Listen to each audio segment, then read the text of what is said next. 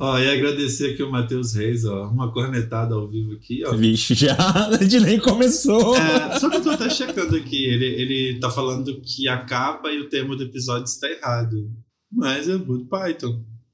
Eu tô checando aqui, pra mim aparece certo, Matheus. Será que você não upou outro episódio? Será que eu upei algum episódio errado?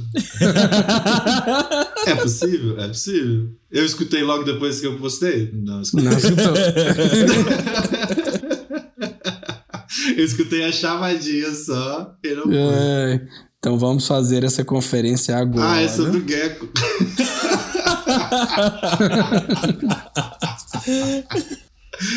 Eu subi um depois, então. Valeu, Matheus. Está começando o podcast Meu Exótico. Notícias, novidades, dicas culturais e tudo mais sobre manejo de pets não convencionais.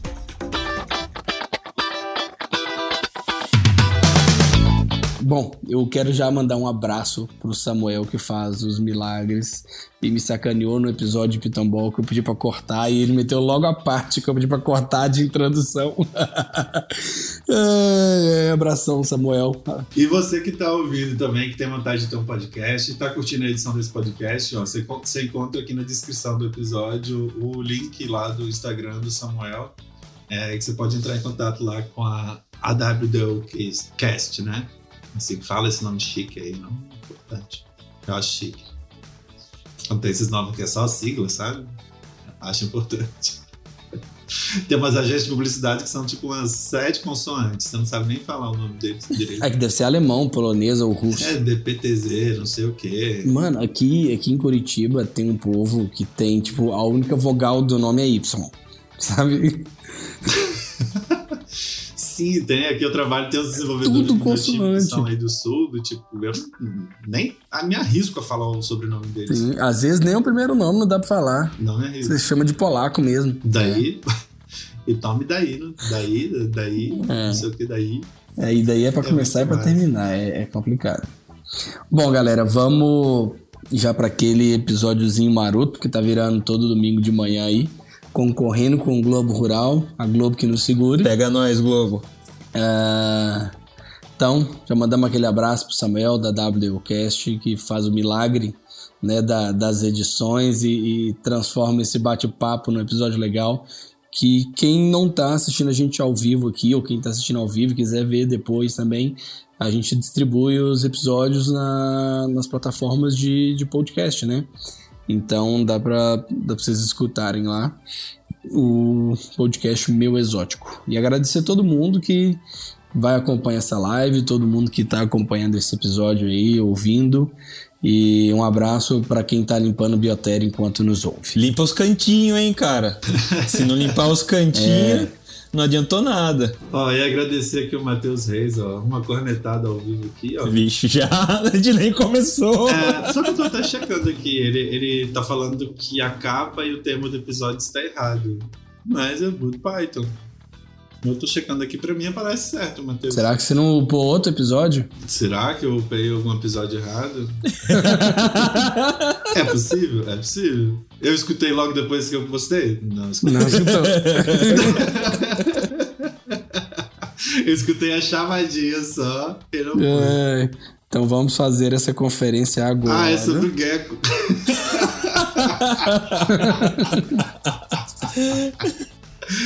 Eu subi um depois, então. Valeu, Matheus.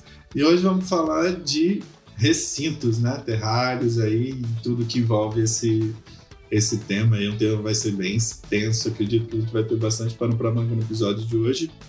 E Sim, vamos começar falando então das notícias. sim, né? E Seguindo aquela, aquele roteiro básico que a gente tem, que a gente tá né, sempre passando, né? Então a gente vai pra notícia, ah, o tema do dia e aquela dica cultural super legal. Bom, Rima não intencional. ah, oi? Rima não intencional. É, Bom, pesquisadores concluem um primeiro sequenciamento genético de serpentes brasileiras.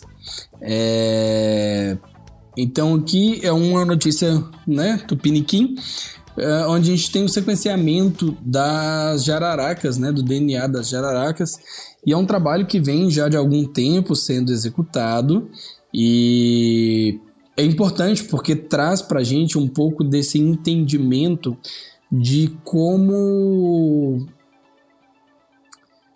como é importante entender de onde vem o veneno, porque porque esses bichos têm veneno, tem veneno e aí uh, eles trazem com, com esse trabalho um, um, pouco dessa pesquisa saber como surgiu ali no né, se, se houve algum antepassado, alguma coisa assim. É, você quer comentar um pouquinho, Renato? Eu queria, Jorge. Uh, a gente sempre fala né, dessas coisas de genética né, no nosso ramo, que às vezes é um pouco subvalorizado, né? E a importância desse é porque cada cascavel tem, cada, cada cascavel, cada espécie de araraca e cada localidade, às vezes, de araraca tem um tipo de veneno que teve que se adaptar àquela região que ela vivia, né? E esse tipo de trabalho é importante para o estudo dos venenos desses bichos para desenvolver medicamentos, é, enfim, uh, fazer uso medicinal da, na indústria farmacêutica do veneno. É muito importante saber quando as proteínas que a gente precisa é, surgiram evolutivamente para a gente saber os ramos evolutivos dos bichos que a gente pode usar o mesmo veneno para estudar o mesmo tipo de proteína e suas ações, né? E ver quando apareceram os diferenciamentos de, de, dessas, dessas alterações de proteínas do veneno, para a gente saber também a, como isso pode influenciar na indústria farmacêutica, como a gente pode usar esse veneno. Então, o estudo de, de genoma de serpentes venenosas é importante por, por, causa disso e é muito patrocinado por causa disso. E você sabe qual foi a primeira serpente que teve seu genoma sequenciado? Não. E aí, Fer? Jiboia. Foi a primeira espécie jiboia, piton bivitatus e cobra rei. E daí depois começaram vários sequenciamentos e o primeiro viperídeo foi a Crotalus mitchell, aquela aquela é, cascavel branca dos Estados Unidos, sabe? Aquele bicho lindo, pequenininho. Eu, eu já vi um trabalho de sequenciamento de jiboia super legal. Era na Alemanha e a galera usava para indicar grau de pureza de subespécie naquela mutação sabe? Então, tipo assim, era uma BCC oferecida como albina. E os caras, não, beleza, é BCC mesmo? É. Então vamos passar no exame de DNA. Se for BCC, tem o valor que você tá falando. Se tiver BCI no meio, não, não tem valor, sabe? Uhum. E aí, na época, a ideia era os caras, para fomentar o mercado de, de seleção de padrões de BCC, passar todas as mutações, assim, por, por exames de, de DNA. Igual é com cachorro, né? Com cachorro, Sim. você sabe exatamente qual loco, qual alelo é, tem naquele bicho, cara. E daí você sabe se o parentesco dele tá certo, se o pedigree dele tá certo. E, e outra coisa importante da parte veterinária é que você consegue prever muitos problemas. Uhum. Talvez se a gente conhecesse o genoma bem de Ball, por exemplo, a gente conseguisse fazer spider sem bobo, sem oble. Sim. O que seria legal, né? É, é, é usado para isso em cachorro, né? Para você do cachorro branco que sai cachorro cego, cachorro surdo, eles usam isso aí para ver o que que o, o o alelo ali que vai fazer, vai trazer essa característica indesejada e tirar ele fora. Agora né? tirar uma dúvida, você falou. É bem legal. As jararacas, cada cada localidade ela tem um veneno diferente, é isso? Uma pessoa é diferente. O soro também uhum. vai variar para isso? De cada localidade ou é um soro só para o Brasil inteiro? Não, o soro é um só o soro é um só. Mas para estudar, para estudo de proteínas, por exemplo, lá o, o, Breno, lá no norte, ele tem uma, uma Botrops atrox, né, que ele vende, o veneno, e mas de uma localidade específica. Lá no Peru também tem uma fazenda de Atrox que é de uma localidade específica do Peru, que tem uma proteína específica que eles que eles compram, né? Tá que eles estudam. Que o, o, que o Breno vende veneno lá, né? E aí, Não. só um adendo assim, pra gente ir para as notícias internacionais. A galera às vezes pergunta muito disso, né? E ronda muito na internet aquela questão do tipo a, a grama do, do veneno ah, de cobra. É. o ouro líquido. Curso, e o ouro líquido, exatamente. É. Venha ficar milionário com ouro líquido. exatamente. Mas aí pergunta se a pessoa que tá dando curso é milionária. Não é, é aquele coach que te ensina a, a, conquistar sua Ferrari e vai embora no Uno. Né? É. economia, economia é tudo. É ecológico andar de Uno gasta pouco combustível fóssil. Ferrari não, Ferrari gasta, sei lá, 3 km por litro. O cara tá te ensinando a ser mais é. ecológico, é. ser mais. Né? É, ter uma Ferrari não é tudo, ter consciência ambiental é melhor. Exato. Exatamente. Você tem que ser mais eco-friendly, Fernando. Esse negócio de andar de Ferrari não dá. Eu foi. Agora tem, tem que andar de Tesla agora. Vocês viram? Não. Vocês viram o cara que foi preso porque ele andava no banco de trás do Tesla? Não. Ele, ele deixava o Tesla deslizando e ele ia pro banco de trás. Aí prenderam ele. Prenderam ele e aprenderam o carro. Aí ele foi solto, ele comprou outro Tesla e foi, pre foi preso de novo, porque tava andando atrás. Ele falou: não importa quantas vezes, eu vou fazer isso de novo.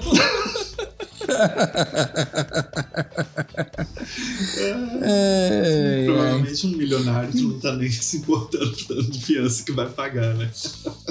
É, bom, mas essa questão que o Renato perguntou aí, comentou da, das localidades, ela é bem importante também quando a gente fala em bioprospecção de, de medicamento, essas coisas, né? Então, a, o, o, local específico de, de origem do animal é, pode ser que gere um medicamento diferente, uma proteína diferente que possa ser usada em uma outra uh, em um outro medicamento sabe então isso é bem é bem importante a gente entender essas localidades para poder trabalhar quando a gente vai trabalhar em bioprospecção de, de medicamentos ou de, de subprodutos de fauna aí. E Deus abençoe o protocolo de Kyoto, né? Sim. Só para o pessoal entender, o protocolo de Kyoto é que se um laboratório na Alemanha descobrir alguma coisa financeiramente importante ou enfim é, no veneno de um bicho brasileiro, por mais que eles tenham descoberto e eles tenham feito todo o investimento para descobrir isso, uma parte dos lucros deles tem que vir para o Brasil, porque é um tesouro nosso, né? Um tesouro brasileiro. E isso vale para qualquer país. Se um brasileiro descobrir alguma coisa lá de um bicho da Alemanha que começar a ganhar dinheiro com isso, ele tem que pagar também para o governo da Alemanha. Né? Esse é o protocolo de Kyoto que é para é, é, não incentivar né, o, os ganhos de é, de biopirataria, né?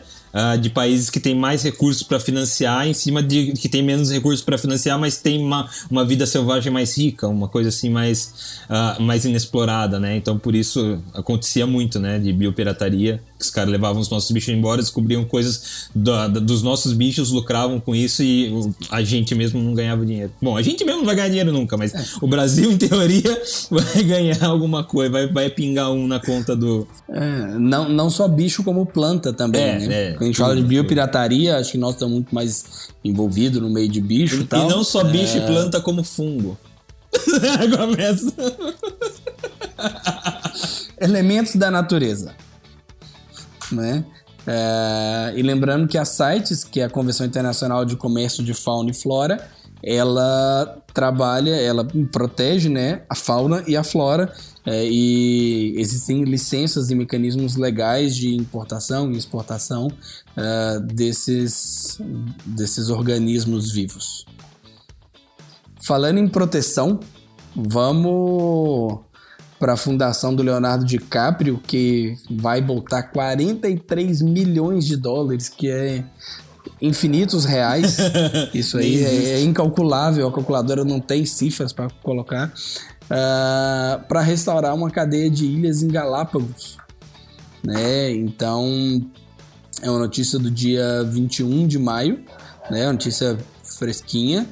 E Leonardo DiCaprio falou que vai restaurar as ilhas e botou plano é, de, de restauração daqui a 10 anos, planos imediatos e planos de restaurações de, de médio prazo daqui a 10 anos, né? É, vocês querem comentar alguma coisa disso aí? Cara, o Leonardo DiCaprio ele tem uma fundação, né, desde 98, 98, colei. é, e ele incentiva ele uma fundação justamente para os recursos, renova, é, re, recursos renováveis da terra, né? Então ele é um cara que sempre foi bem envolvido né, nessa questão. Uh, e ele atua mais em, é, em, em, política ambiental mesmo, né? Ele, ele faz, ele financia uns lobbies tal de, de de meio ambiente. E é que bom que ele tá fazendo alguma coisa com o dinheiro dele bacana pro mundo. E chupa Kate Weasley que não deixou ele sobreviver no Titanic. Cabia! Cabia. É, uma curiosidade é... sobre isso, assim, o, o presidente da fundação, se eu não me engano, é, é um brasileiro. É um jornalista, eu conheci ele até no Clubhouse, lugar onde Jorge recém ingressou. é, então, os convites. Pedro, Tinha cobrança no episódio Gecko do Renato me entregar o convite. Exato. É, acho que Pedro é o nome dele, um cara muito legal. Opa, caiu, gente. Ixi, caiu, Fernando. Deixa eu ver se já volta aqui. Pra mim, caiu de vez. É, assim, pra mim também. encerrada. Ah, pra mim também, trava, meio que deu uma travada no Instagram aqui. Eu acho que o Leonardo DiCaprio derrubou. Ah, agora foi. E aí? Meu exótico entrou. Aê. Pronto. Bom, ah, voltamos. Bom, a gente até perdi onde é que a gente estava. Ah, a gente estava falando do DiCaprio. Eu tava falando da curiosidade lá do. Que é o brasileiro lá que toca com ele esse projeto. É o cara que ele tinha uma, uma- Acho que eles se conheceram. É uma história bem curiosa. Acho que eles se conheceram surfando, sei lá. É um cara que mora, acho que na Califórnia. É, tinha um- um- uma empresa que trabalhava com essa questão de, de arrecadar fundos para projetos ambientais. E aí acho que o Leonardo DiCaprio comprou essa empresa dele e eles transformaram isso no- na fundação Leonardo DiCaprio, né? Alguma coisa assim. Sei que ele é sócio do, do Leonardo DiCaprio. Cara, muito, muito legal, assim, bem acessível, gente boa pra caramba. Quem sabe a gente pode convidar ele um dia, se vocês quiserem. Nossa, imagina que da hora, velho. Você acha Eu vou pedir- massa? Eu vou falar, vou mandar uma mensagem pra ele. Eu vou pedir emprego pra ele na hora. Deixa eu trazer os esse pedintes de emprego. antes, Senão ele vai recusar e vai falar, não, não vou lá. Ah, por Vai favor. privilégio pra ele, eu acho. Eu, eu, eu sempre. Oh. Eu sempre soube que o Leonardo DiCaprio cabia naquela tábua, velho. Fala pra ele. Eu Eu odeio ele aqui pra gravar pra falar isso, né? pra essa mensagem chegar. Né? É. Eu que criei a comunidade no Orkut. tá? Cabia o Leonardo DiCaprio ali. Egoísta. É, E só uma curiosidade, Bom, galera, o bicho que. Sabe quais os dois bichos que ele estão trabalhando atualmente? A- a- o fundo Leonardo DiCaprio? é, é isso que eu ia comentar agora, que, que traz bem assim pra gente, né, velho? Quais? Ai, desse, dessa implementação imediata aí. Pode falar então, Jorge. Não vou roubar a notícia. Não, pode ir, Não, vai. Por favor. Eu não sou que nem você que é roubar a É. dica cultural dos outros. Ai, ai. Bom, ah, e, assim, o, dentro do projeto eles estão trazendo, né, para programas de reprodução em cativeiro e, e a- aumento de reforço populacional, a iguana rosa, né, de, de Galápagos, que é, cara, um bicho ah, muito fenomenal, vale a pena dar uma, dar uma olhada aí. É, então, também trabalhando com 50 e tantas espécies ameaçadas, os caras vão trabalhar com as tartarugas que o Renato não teve a chance de trabalhar. Né? As tartarugas de Galápagos que teve a apreensão. Acho que já, Já, comentamos em algum episódio já, né? Que teve uma apreensão no Peru. O Renato tentou receber os bichos, mas O governo. sem O efetividade. governo do Equador mandou um cala-boca pra mim e ficou com os bichos. Tudo. Não fica quieto, não, não vem, vem com história. bichos, não. Aqui é Charles Darwin pra cima que manda. Você fica quieto. É, e que outro bicho você queria comentar? Não, a dos pangolins. Por causa da pandemia, f- quando falaram que o vírus tinha vindo do pangolim, começou uma matança em massa de pangolins no ambiente natural. Então eles têm um fundo de conservação do pangolim também. Pangolim é aquele bicho lá no Vietnã, sei lá, que você sempre fala dele. É, ele tem. tem Que tem um amigo que tem uma ONG, É, alguma coisa é. assim, não é? Isso. Vocês viram. É muito irado esse bicho. doidão. É um mamífero com escamas. É muito parecido um bicho. com o nosso tatu, né? Tirando a parte que ele tem umas escamas parecendo um jacaré. Ah, não, sim, sim, exato.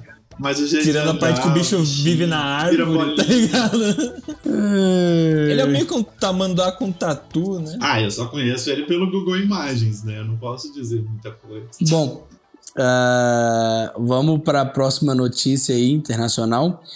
É, cara, eu, eu gostei muito dessa notícia. É uma, uma reportagem de como tornar nossos jardins mais amigos, né? ah, da natureza. E, e como, como esse jardim mais amigo da natureza pode ajudar a, a, a parar um pouco o declínio de vida selvagem, a restabelecer algumas populações.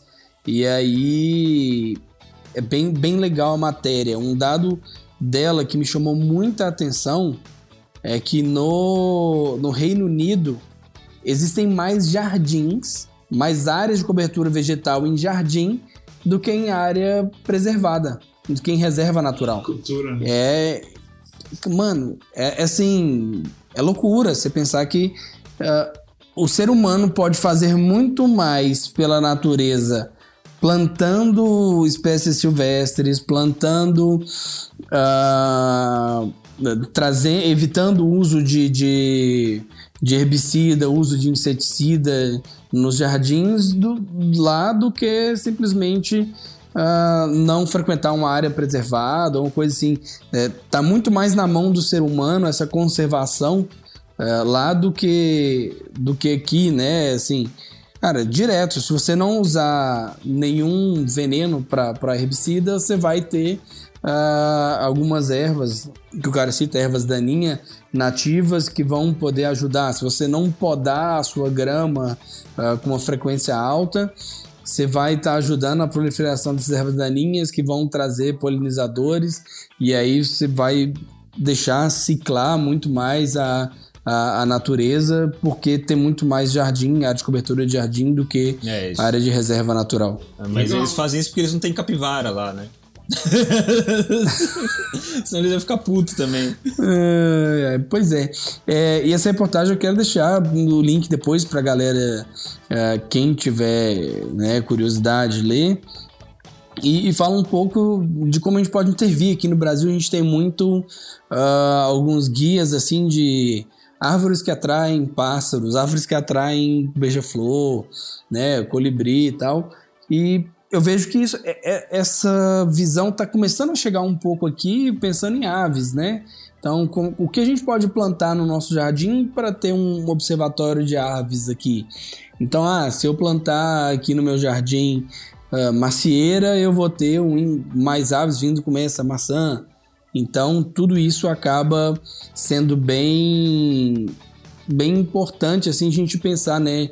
O que eu na minha casa posso fazer para ajudar a natureza, né? Então, o meu jardim pode ser significante quando eu estou falando de, de, de, conservação, quando eu estou falando de é, reprodução de, de alguns insetos, né? Então, eu achei bem legal essa matéria. É, eu acho que é muito cultural também, né? Se a gente pegar o, o Reino Unido também, não, é, é, muito antes. Eu acho que a gente pode comparar um pouco mais do nosso interior aqui, por exemplo. Eu que nasci no interior é muito comum você ter o quintal de casa, né? A gente não tem jardim na frente de casa, igual os americanos ou coisa do tipo, mas é você ter o quintal com muita árvore frutífera e com uma diversidade enorme de, de aves aí, né?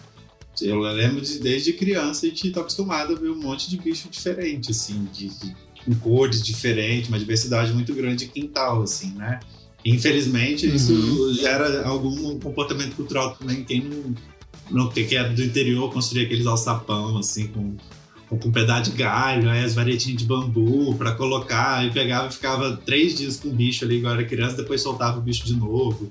É, eu vejo que isso é muito comum também você colocar aquela um tronco com uma tábua de madeira, uma tauba, como diz na roça, uma tauba e botar umas frutas lá em cima para você ver os pássaros virem comer também, né? Um saguinho, uhum. onde você mora aí. E outra coisa que eu acho que é muito cultural, não sei se tem fora do Brasil também, mas aqui no Brasil, é aquela água com, açúcar num, num, potinho que você pensa lá para atrair beija-flor. Né? Eu sou do Espírito Santo, tanto que assim, mas tem lá é beija-flor.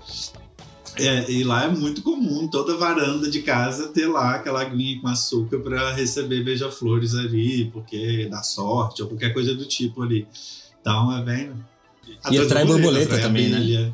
Aí as pessoas já não gostam muito, né? mas atrai também. Mas mais legal que isso tá a música de fundo do nosso podcast. Gente, é um inferno. Vocês não têm noção do que é ser vizinho de uma igreja evangélica, o reino da graça do R.R. Soares. Um abraço, R.R. Soares. Manda um pix do seu é. dízimo pra gente aí. Manda um dízimo do dízimo. É o inferno. Eu achei que não tava é. vazando, mas eu tô vendo aqui no meu Audacity toda hora que a mulher fala. Aí sobe ali um pontinho. o pior é que é todo domingo a mesma música, a mesma coisa desafinada. Isso é uma beleza. Eles não mudam. Sim. Binário é um só. Dogmas.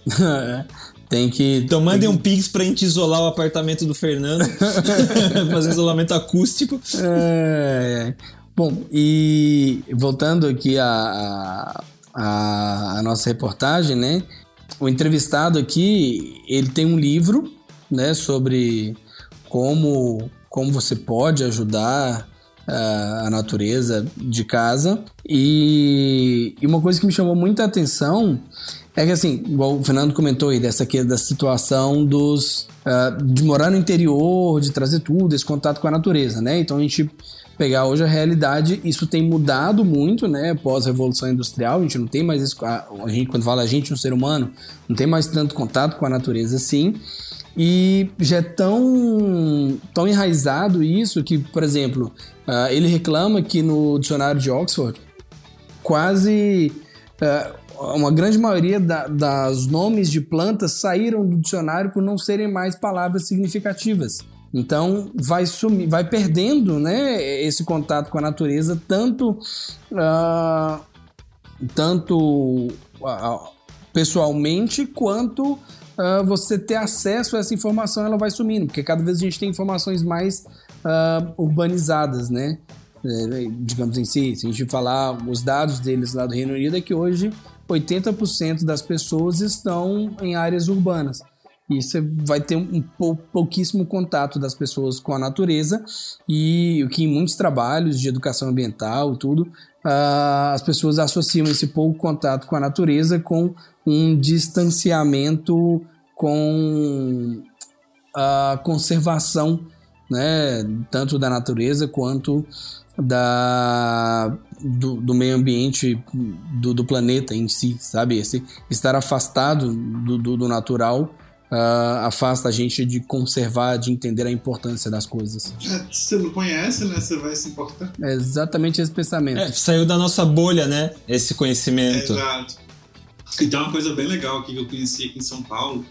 É, sou voluntário na Transparência Capixaba, lá, que é uma ONG que é ligada à transparência nacional e internacional de combate à corrupção. E aqui em São Paulo tem um cara que é do, do, do, M, do Movimento de Combate à Corrupção Eleitoral, MCCE, que é o Luciano, e ele tem um projeto muito legal de hortas urbanas.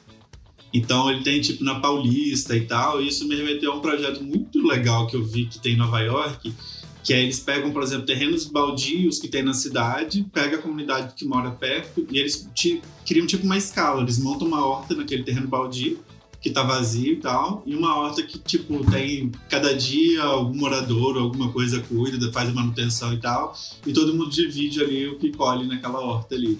Então, imagine se a gente consegue trazer isso justamente para esses espaços urbanos, a gente não tem esse contato, você compra no rápido, no aplicativo, vendendo um isopor, o seu legume ou sua hortaliça ou coisa do tipo. Então, você ter esse contato mais, trazer isso para dentro da cidade, eu acho que é bem interessante, cara.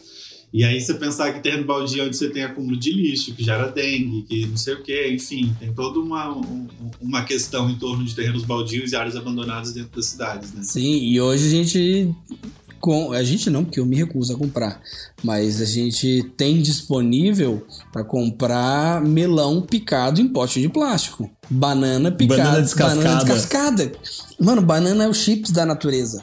Ela vem embalado, é. pronto pra você abrir e consumir. E aí a galera quer. Os chips da natureza, a galera quer maravilhoso, igual a É.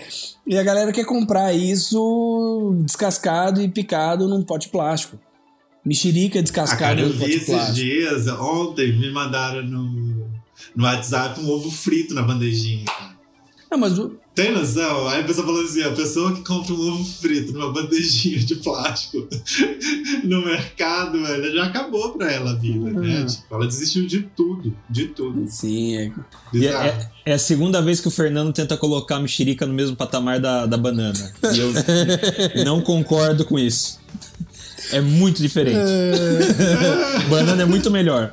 É, é que o processamento da mexerica gera resíduo de odor, né? É aquele cheirão de mexerica. Maravilhoso, é toda uma experiência, entendeu? é multissensorial. É multissensorial, assim, é a experiência mais completa. É, é. Manga também poderia estar nesse, nesse rol. Também. O quê? Também a, a manga. Não, mas manga, não. Manga, não, não, Fernando. Não, manga exige fio dental. Manga exige, sei lá, uma pia. Não dá pra comer aquilo sem. Ah, menino de interior de São Paulo. Sem ó, sujar. A gente do interior lá de Minas Espírito Santo, a gente come a manga no pé mesmo, lambuza, limpa assim na roupa, ó. E vai pro próximo pé de Não, fruta. mas a, a, gente tá falando. A gente tá falando da, da praticidade da fruta. Banana é que nem um chocolate, velho. Você descasca, come, joga no lixo, pronto, acabou. Banana, manga, jaca. Tudo dá pra você comer ali mesmo, você resolve. Não, já, já. Não, não, não agora eu, eu, eu discordo agora. Porque Pega a jaca jaca, não dá. no tronco, ela vai rachar, você vai com os bons, gente. Que no tronco, da Fernando? jaqueira, vai. No tronco da jaqueira. Você pega a jaca onde? No pé de jaca. Pegou a jaca, senta ela assim no tronco É. da, da jaqueira, ela vai partir. Aí você vai comendo os gomos ali. Nossa senhora. Eu prefiro comer pinha. Ah, vocês foram muito Nutella na roça que vocês frequentaram. É. Bom, vamos voltar pro nosso roteiro aqui, da sequência e entrar no nosso tema. Já que nós falamos de tronco, e tronco também faz parte desse é, episódio de hoje, né? Vamos falar de. Verdade. Tratamento de Recintos. troncos. Oi? Tratamento de troncos. Vou colocar isso aqui no roteiro. Acho que já não É tinha importante. colocado. Não tinha colocado.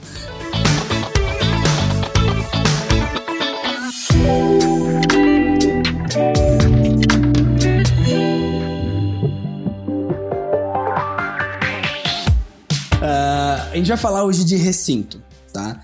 E recinto é mais do que simplesmente terrário. Existe uma diferença, tá? Então, dentro de recinto, o que, que é o que, que é o recinto? Recinto é o local onde vai, para nós, tá? Nós bicheiros, é o local onde vai abrigar o nosso animal e ele vai viver ali dentro daquele ambiente. Independente se vai ser uma caixa, se vai ser um terrário de vidro, se vai ser um paludário, o, que seja. Então, a gente vai comentar sobre isso. Ambientes onde os nossos animais ah, sobrevivem. Sobrevive. Beleza? Podem viver bem, podem sobreviver. A gente sabe que alguns é sobrevivência. Muito É. bem. Bom, então, ah, quando a gente pensa, né, e aqui muitas vezes a gente vai tratar recinto como sinônimo de terrário, e aí, ah, desculpem, mas é o, o hábito mesmo.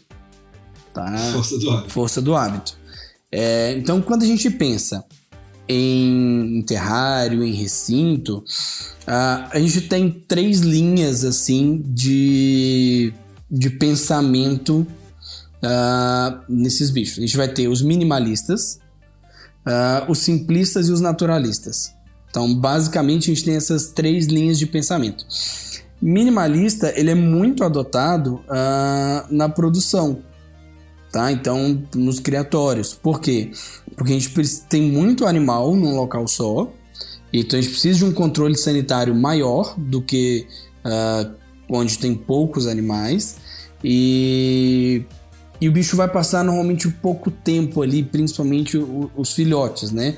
Ah, as matrizes acabam que elas ganham um pouco mais de enriquecimento, um pouco mais de, de de, de coisas ali dentro do ambiente dela, porque elas passam mais tempo. Os filhotes, a ideia é que eles fiquem o mínimo de tempo possível ah, nos criadouros e vão para os seus futuros proprietários, futuros tutores, ah, que essas pessoas recebam né, esses animais e lá ofertem ah, a melhor condição possível que a, que a pessoa pode dar. Então, minimalista é quando você tem o mínimo, a gente chama de muitas vezes de terrários estéreis, né? Então, você tem um substrato ah, de papel, um substrato ah, assim, bem, bem fácil limpeza, substituição imediata, ah, uma vasilha d'água e o bicho recebe comida. Seria esse o, o minimalista. Aí tem o minimalista plus, que é quando você oferece um abrigo pro bicho. É. Então, o minimalista plus, o bicho recebe um abrigo. Aí você tem o simplista, que vai trazer um pouco da natureza para dentro do, do terrário. Então, ah, aí você já começa a introduzir substratos soltos, você começa a introduzir ah, aí a toca é obrigatória pro bicho, independentemente do material que ela vai ser feito. Ah, e aí você começa a introduzir outros elementos para enriquecer aquele ambiente e esse ambiente enriquecido receber ah, o animal. Então, no simplista, basicamente, você vai ter um substrato, ah, uma, uma oferta de toca para os animais que precisam um puleiro e, e vai ter um pouco mais de, de ornamentação ali para os animais. E a gente tem os naturalistas, que aí a imaginação é o limite. Então, o naturalista vai desde o bioativo, que a gente vai comentar um pouco mais para frente, que são uh, terrários que têm uma microfauna para compor uh, uma equipe de limpeza, digamos assim, como, como é bastante chamado, até recintos com, com plantas artificiais ou uh, com plantas naturais, mas a ideia é tentar trazer ao máximo o ambiente natural uh, sendo reproduzido no recinto daquele animal. Beleza? Beleza, mas eu já, já, já vi, não sabia desses conceitos, assim, do minimalista, simplista e naturalista, assim o que eu tenho ouvido ou vejo as pessoas falando às vezes é, é o simples, o normal ali, né? Um papel ou coisa do tipo. E o naturalista seria quando você tenta imitar, vamos colocar assim, um ambiente natural, mas ainda usando só coisas, vamos colocar assim, até naturais, mas mortas, tipo, ah, os chips de coco, o chão de floresta, coisa do tipo. E o bioativo, como que seria esse com elementos naturais, com os insetos ali, com plantado, com planta viva ou, ou, coisa do tipo, assim. Na verdade, eles tratavam o bioativo com os decompositores ali, né? Esses insetos. Até o, o você poderia ter um, um, naturalista, vamos colocar assim, plantado também, mas se você não tiver essa, essa microbiota ali, né, é, é, se movimentando, fazendo essa, esses ciclos ali, não seria, vamos colocar assim, um, um um, bioativo. É, a ideia do bioativo é a mesma ideia do aquário de manutenção autônoma. Né? A ideia do bioativo é que você tenha uma microfauna associado à, à vegetação, onde você cria um microclima complexo ali. Então você vai ter no bioativo uh, um substrato com a umidade ideal para a espécie que você está criando e para a espécie de microfauna que você está criando uh, uma microfauna que vai decompor o excesso de matéria orgânica. Então, uh, não quer dizer que no bioativo você não vai limpar. Isso eu já falei várias vezes. Você vai limpar menos. Sim, sim. Né? Você vai tirar o excesso e aqueles micro-organismos vão fazer uh, um serviço de limpeza e transformar aquele resto orgânico em. em nutrientes que vão ser liberados ali no, no solo e esses nutrientes têm que ser utilizados por alguém, né? E vão ser utilizados pelas plantas. E aí então um sistema que, que seja autônomo. Então vai vir aquele nutriente, uh, vai vir o resto orgânico é decomposto pela microfauna, uh, essa decomposição gera nutriente, esse nutriente uh, vai ser utilizado pelos vegetais, os vegetais vão uh, cair folha, essas coisas todas, e vai ciclar, acontecer um ciclo ali como se fosse uh, um microhábitat natural. É, quando quando vai, vai fazer um biotipo, por exemplo, eu tenho que escolher a planta de acordo com o tipo de inseto que eu vou colocar ali, com essa microfauna tudo isso tem que ser pensado ou, ou não? Do tipo, qualquer tipo de planta que você coloca ali, se cair, ele vai. Ou ele precisa de, algo, de consumir alguma coisa da planta, ou ele só vai é, consumir mesmo esses restos de, de coisas do bicho, assim, como fezes, urina, pele. Então, quando você vai pensar num terrário bioativo, se você vai pensar para desenhar um terrário bioativo, uh, você vai procurar plantas que adequam aquela microfauna e a megafauna, digamos assim, não no conceito de megafauna biológico, né, mas a megafauna daquele recinto. Então, uh, por exemplo, se eu estou fazendo um terrário para jiboia, é um bicho 18, 20 quilos. Eu tenho que pensar muito bem uh, na, na flora que eu vou botar aqui. Porque se eu pego e ponho, por exemplo, uma costela, uma mudinha de costela de Adão, Cara, se é uma mudinha pequena, essa jiboia vai passar em cima, vai quebrar a mudinha e vai embora. São plantas que eles chamam que tem que é, aguentar pisoteio, não é isso? Isso, exatamente. São plantas, tem que ser plantas resistentes a, a, ao bicho passar em cima ali. Então não adianta eu botar, por exemplo, violetas. Cara, vai destruir tudo. O bicho vai destruir tudo. Então tem que ser pensado. E quando a gente fala na microfauna, no, nos insetos, uh, eles vão comer matéria orgânica. Então, por exemplo, às vezes uh, você tem excesso de, de microfauna e os bichos vão comer matéria orgânica, começa a comer a raiz da, das plantas. Ah, mas nunca vinga uh, as plantas que eu coloco aqui. Às vezes é uma planta que não é adequada para aquele microhábito que você está planejando. Então, você está pondo uma planta de deserto num ambiente úmido. Ou você está pondo uma planta de ambiente úmido num ambiente desértico. Né? Que quando a gente pensa no bioativo, a gente está pensando na melhor forma de representar o local de origem do animal que está sendo colocado ali. Então, o que eu ponho, por exemplo, para dendrobatídeo, né? Quando eu estou desenhando um recinto zoológico, eu falo, não, um dendrobates. Dendrobates é obrigado a ter bromélia. Que é? Que é um, um sapo. O São sapinho- aqueles aquele sapinho sapinhos coloridos. Aquele sapinho venenoso amazônico, coloridinho.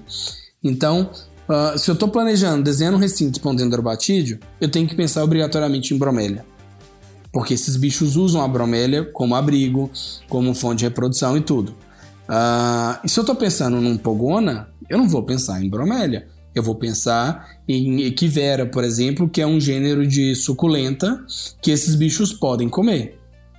Então, se eu penso para sapos, eu posso botar plantas venenosas, sem nenhum problema, porque os sapos não vão fazer a ingestão dessas plantas. Se eu penso para um uma iguana, eu tenho que ter muita atenção com isso, porque o bicho vai fazer a ingestão e essa planta pode causar intoxicação ah, no, na iguana.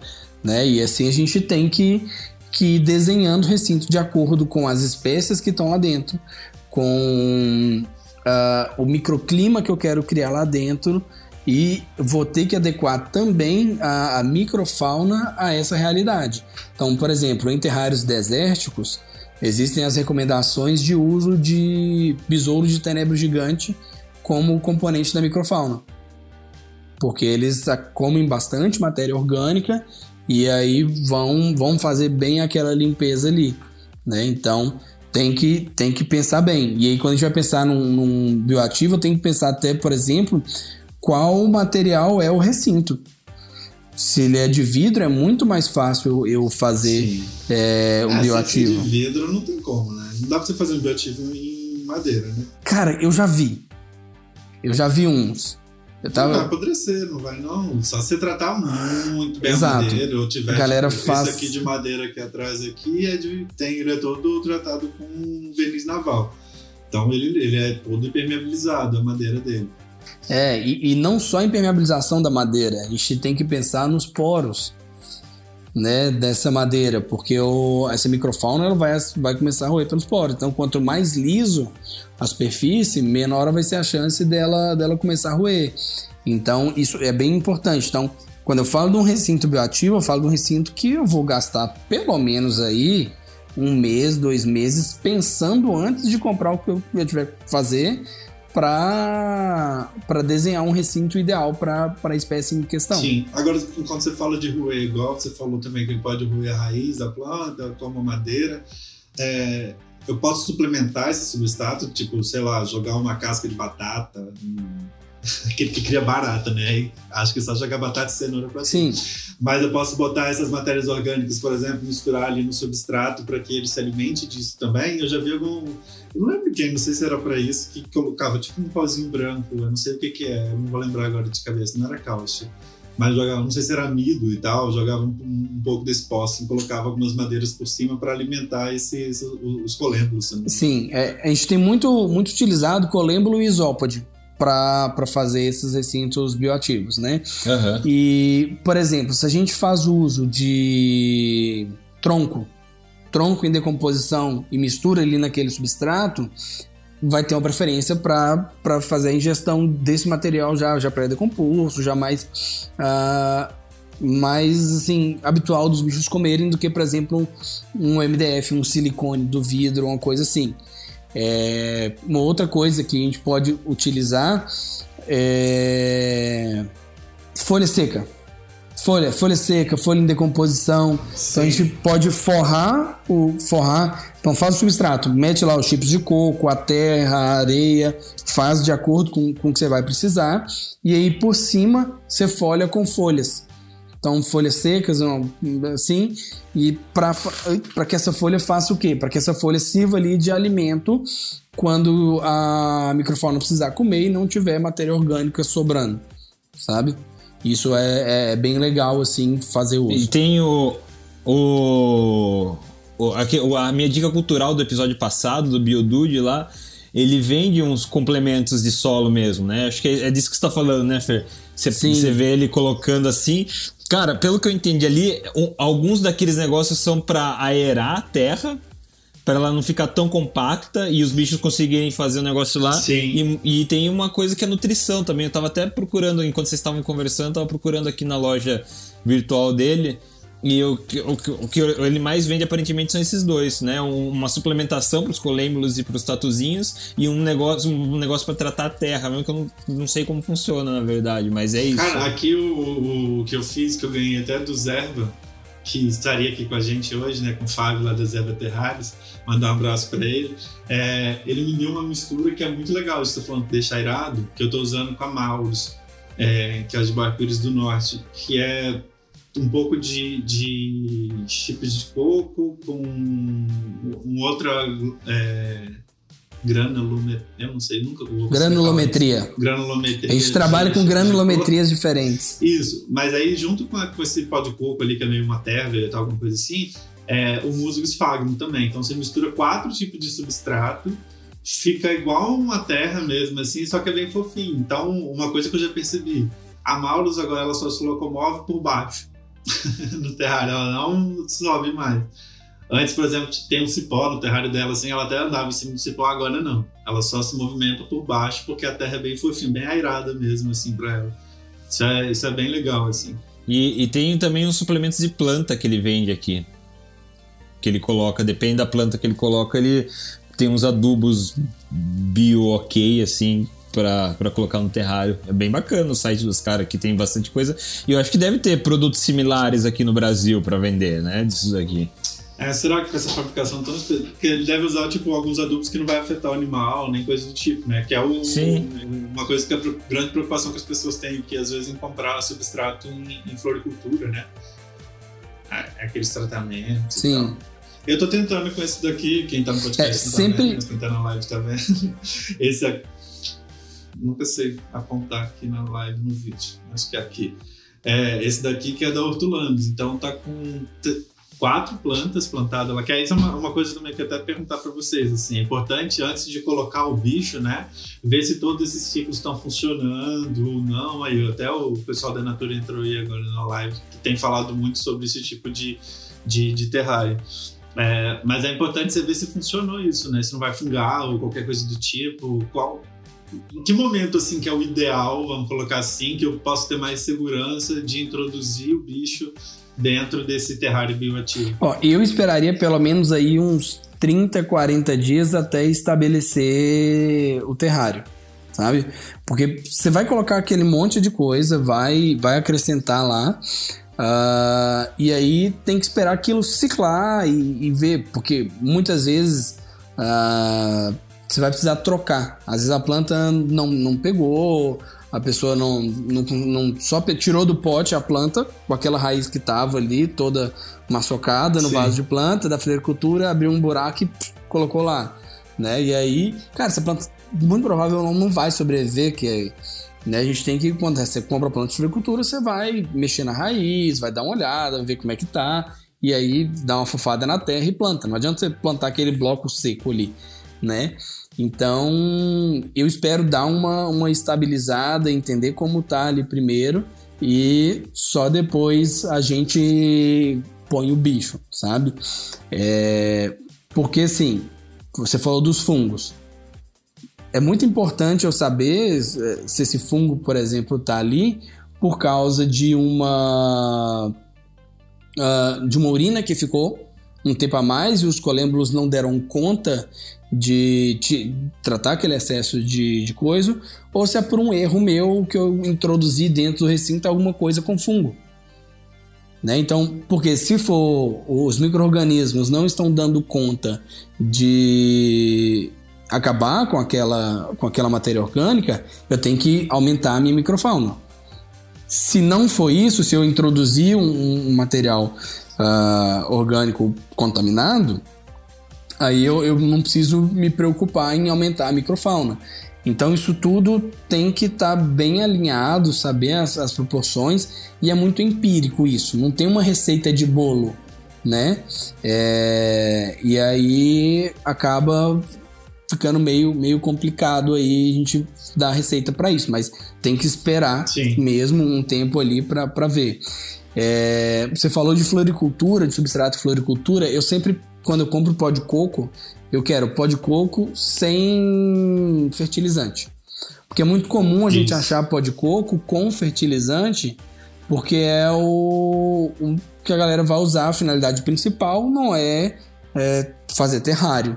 A finalidade principal de pó de coco na floricultura é ser substrato para a planta. Então, muitas vezes ele já vem ah, com suplemento, né, com, com fertilizante lá da fabricação, né? Então a gente não sabe qual a consequência disso pro para os nossos animais direto, mas a gente sempre tenta evitar. É, duas dúvidas aqui. Até, primeiro, deixar uma dica pro pessoal que tá vendo aí da, da, da Natura aí. Eu gravei um vídeo do IGTV só sobre plantas, é, com vários tipos de plantas aí que você pode colocar em, em terrário plantado. Tá lá no IGTV do, do Meu Exótico, vocês podem ver lá depois. É, e aí você falou um pouco também dessa questão do tipo do, dessa microfauna dela não dar conta ou dela ser excessiva ali dentro do terrário. Como é que é a questão também da reprodução dessa microfauna? Como que eu controlo isso? Por exemplo, ela não ser excessiva ou eu tenho que tirar de um tempo, ela vai crescer demais, vai virar uma mega colônia ali dentro. É, não. Qual é a quantidade de bicho que eu compro, por exemplo, para colocar dentro desse, desse terrário de insetos aí, né? É, são insetos? São insetos, né? Os, os bichinhos. É, são. De- são, são insetos. Cara, é, são invertebrados, de uma maneira geral. É difícil falar. Porque vai muito de recinto para recinto, de quantidade de matéria orgânica para quantidade de matéria orgânica. Para reproduzir, eles precisam de comida, temperatura adequada e espaço, né? Para eles reproduzirem. Se a gente oferece isso, eles vão reproduzir. Se a gente não oferece, eles não vão reproduzir. E sempre você quer que mantenha um nível estável ali, não desequilibrado, né? Então você vai vai ofertar a, a, a quantidade né, de, de substrato aí para que o bicho fique equilibrado. O que você pode fazer, por exemplo, desequilibrou, tem excesso, você recolhe substrato com aquele material e prepara uma colônia extra. Uh, que eu sempre vejo, galera que, que tem substrato tem um monte de colônia reserva. Porque é comum, às vezes, dar algum problema e aí perder aquela colônia que está lá dentro e você suplementa com a, com a colônia uh, em É, excesso. porque criar inseto é muito legal também, né? a pessoa apaixonada por tenebres. Uma relação. É, Cara, fala- posso fazer uma. Agora, só, só porque surgiu o tema, eu vi um vídeo ontem, cara, de um senhor que cria em Pernambuco e ele dá água para os insetos, ele pega a fralda, molha, abre, tira aquele gel de dentro, que é uma água sólida, tipo, e dá para os bichos tomar. Eu achei genial, Que velho. fantástico. cara, mas tem. Sabe aquelas bolinhas de botar em planta, bolinha de gel, de água? Aham, tô ligado. A, a galera usa muito aquilo para fornecer água para Aham. insetos também. Não, sim, eu, eu sabia, mas só- o cara se ligou que o bagulho de dentro da fralda era o rolê, entendeu? Aham. Eu achei muito genial. Falando, e ele usava pra tenebro, pra tenebro, cara. Ele usava isso É um senhorzinho que tem um canal no YouTube, É, passarinheiro. Eu acho que é. Não sei, eu só vi esse vídeo Eu dele. acho que então, eu acho que ele cria É o fornecedor do Fernando. dele. Exatamente, isso que eu ia falar. Ele cria na laje, Na laje, é. azuis, assim, aqueles de. Ele tem vários, assim, umas estantes. Cara, provavelmente É, ele- é, é o cara que eu comprei lá no Mercado Livre. os Que é, é uns balde pela metade? Isso, exatamente. É ele. É não, e é ele. da hora. É. O balde verde, cuidado que ele tem com os tenebres. Ele é fantástico, tá vendo? Ele evoluiu, ele tá pensando no bem-estar dos tenebres. É um embaixador. não, segundo ele, é a única pessoa no mundo que queria assim. Ele é perfeito. Mas ele, ele cara, é tão, ele é tão muito da hora. humilde. Ele é tão humilde que ele compartilhou. Ele podia estar ficando rico com isso, mas ele compartilhou com o mundo. Que assim que é Cara, legal. Eu sempre tive uma produção muito boa de tenebre em casa. Eu vejo as pessoas às vezes falando que é difícil criar tenebre. E, cara, tudo que eu sei eu aprendi com esse cara no YouTube dele. É muito bom. O cara ele é super didático, ele ensina tudo Uhum. certinho e tal. Você tem que ver o cuidado que vem os tenebres deles embalados pelo correio ilegalmente. Muito, muito, muito bom. Tipo, vem todo nos pets, todo. Aí ele bota, tipo, papel picado pros tenebres, faz os furinhos pros tenebres respirar. Você já viu como ele faz esse furinho? Não. Ele tem uma máquina que ele adaptou, uma máquina de costura com vários preguinhos assim. Que é- e- ele mexe assim, ela vai mexendo e virando a garrafa. Então vai furando a garrafa inteira. Ó, já temos um possível convidado do podcast, hein? Imagina. Nossa, velho, ele deve ser bem da hora, na moral. Fazer um episódio sobre Tenebres. Meu sonho. Ah, acho que vale a pena, hein? Ah, a pessoa tá pedindo o canal dele aí, Renato. Puta, eu não lembro, cara. Eu tenho que ver nas conversas do celular aqui. É, inclusive, o Kaique tinha mandado uma pergunta aqui antes, deixa eu voltar pra ela aqui, Kaique, sobre microfauna para terrários de geckos. Já que a gente estava falando de, de microfauna, Então. né? Que é os desérticos, que talvez pra gente aqui não é tão comum. É, eu vi muito pessoal da Biodude recomendando colêmbulo. E colêmbulo isópode vai para todo mundo, sabe? Só que eles recomendam também o uso de besouro de tenebre, né, para os terrários desérticos. E aí, só que eu, eu fico com medinho, porque esses besouros vão reproduzir, vai ter um monte de tenebre ali no substrato, e eu fico com, com medo de uma ingestão de substrato com um dos bichos tentando comer os tenebros ali do. do Eu fico com coisa. medo do tenebro tentar comer o gecko. É, porque, cara. Ah, pode acontecer no período de Equidiz, já que eles também comem peles, é, deles atacarem esses bichos ou não? Ele só vai pegar essa pele depois que ela estiver ali misturada no Só, só limitar, só, sol- só solta, Fer, porque eles comem a, a pele já. Quando ela já passou do ponto, sabe? Tipo, a Entendi. pele que fica grudada assim, eles vão. É bem da hora. Tem, tem umas fotos assim do, do, do bicho comendo o bagulho. A pele, só a pelinha assim. É, e tem. E muitas pessoas recomendam, né, para lagartos pequenos, o bioativo, para auxiliar nessa questão dos dedos, quando acaba grudando um pouco de pele em excesso.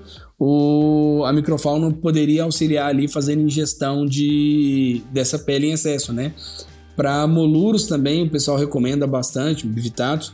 É, o bioativo por causa disso. São, são bichos grandes que normalmente tem problema na troca de pele, é comum. E essa microfauna auxilia a, na- a não necrosar assim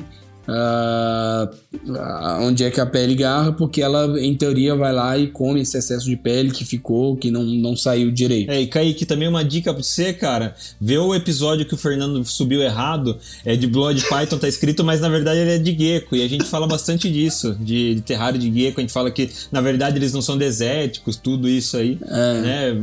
Fica a dica e o alto jabá nosso mesmo. Aproveita a falha. Deixa eu aproveitar que nós paramos para responder pergunta. A Companhia dos Bichos tá querendo botar fogo no parquinho aqui. Perguntou o que, que a gente acha da retirada do licenciamento ambiental. Bom, o criador. É, bom, o Jorge sabe melhor que eu, mas. no nosso meio não faz diferença nenhuma essa aprovação aí que teve, né? Ah, a retirada de licenciamento ambiental, na verdade, não é uma retirada, é uma simplificação do licenciamento e que ocorre em casos específicos. Então, por exemplo, obras de saneamento básico. Essas obras de saneamento básico, elas não necessitariam mais passar por licença prévia de instalação e operação, elas passariam por um, um licenciamento ambiental simplificado. Já existe esse mecanismo de licenciamento ambiental simplificado ah, em, vários, em vários setores, inclusive no setor de fauna tem também ah, esse, licenciamento ambiental. E, e assim, eu, eu sou contra. Eu acho que se a regra está lá, tem que ser seguido, licenciamento completo. E eu acho que é nesse licenciamento que a gente tem o poder de fazer mitigação de mitigação de impacto ambiental nessas obras, tá? Então, ah, eu, mas a princípio existem regras específicas, condições específicas para esse não licenciamento. Não quer dizer que ah, esse não licenciamento vai ser para todo mundo, que a partir de agora todo mundo vai poder abrir um criatório, por exemplo, ou vai poder fazer a obra que quiser, ah, o, o poço artesiano da casa dele, sem licenciar, sem nada. São condições específicas, são para obras insignificantes ou condições de saneamento básico, tem que atender lá as regras. Renato, você ia falar? Não, é, eu acho que o Jorge entende muito mais que isso, mas eu ia só comentar que para a categoria de criador, por exemplo, é o licenciamento ambiental simples, pelo tamanho do empreendimento, né, Jorge? No estado do Paraná, pelo menos. É, na verdade, não, a gente, a gente passa licenciamento ambiental completo. A gente faz licença prévia, licença de instalação e licença de operação. Né? Então, esse é o licenciamento ambiental completo. Ah, mas agora não precisa disso então? Não, precisa. Porque ah, tá. é, é, essa, esse não licenciamento é em casos específicos. Entendi. Então, por exemplo, quando você tem uma obra de saneamento de impacto insignificante, ela passaria simplesmente por uma emissão de uma única licença. Então você dá a entrada com o pedido da obra, ela é analisada e pau, sabe? Não precisa fazer licença prévia, aí depois vem, saiu a licença prévia, vai para uma licença de instalação. instalação. Depois de aprovado o projeto na licença de instalação, você recebe, né, recebe essa licença de instalação, você pode começar a obra e aí depois disso você vai começar, uh, depois da obra concluída, faz uma nova vistoria para receber ou não a licença de operação, né? Então acaba sendo é um processo longo, demorado, burocrático, uh, mas que a gente veio cá, seguiu a regra e, e o empreendimento saiu, né? traz uma celeridade para algumas obras, para alguns empreendimentos, algumas coisas assim. Mas no nosso caso, não vai favorecer em nada a questão de, de criadouros aí, ao, ao meu ver. É, eu, eu acho, pra, eu trabalhei muito tempo com licenciamento ambiental, fazendo plano de comunicação para licenciamento, né? Que é uma das etapas que você tem que comunicar os impactos para a comunidade onde você está se instalando e tudo mais. O, o único problema que eu vejo é que o órgão ambiental não tem capacidade de mão, de braço para licenciar o tanto de empreendimento que ele obriga a passar pelo licenciamento hoje. Então, isso trava muito o lado do empreendedor, que faz o investimento ali às vezes, aí tem que esperar a, a LI ou a LO, né, a licença de instalação ou de operação depois da prévia. É, eu vejo que deveria ser muito mais uma coisa, deixa o cara tocar e fiscaliza ou em paralelo ou antes dele começar a operar. E aí, se ele fez errado não deixa ele operar ou coisa do tipo, porque tem alguns tipos de empreendimento que às vezes tem um impacto ambiental mínimo e ele tem que seguir a mesma regra que um, uma planta de uma indústria, por exemplo, gigante. É, então, eu acho que, tipo, a, as audiências públicas, por exemplo, que tem que acontecer, entendo, hoje, para alguns, poderia ser virtual, por mais que eu entendo que isso também vai impedir acesso de muita gente a participar, mas você tem outros processos de licenciamento mais urbano, por exemplo, né, de impacto de vizinhança, às vezes para outras obras mais urbanas que não envolve tanto licenciamento tanto amplo assim, que já é um processo mais virtual com relação a isso. Porque hoje, desde uma padaria ou um posto de gasolina até um, uma siderúrgica, segue o mesmo processo.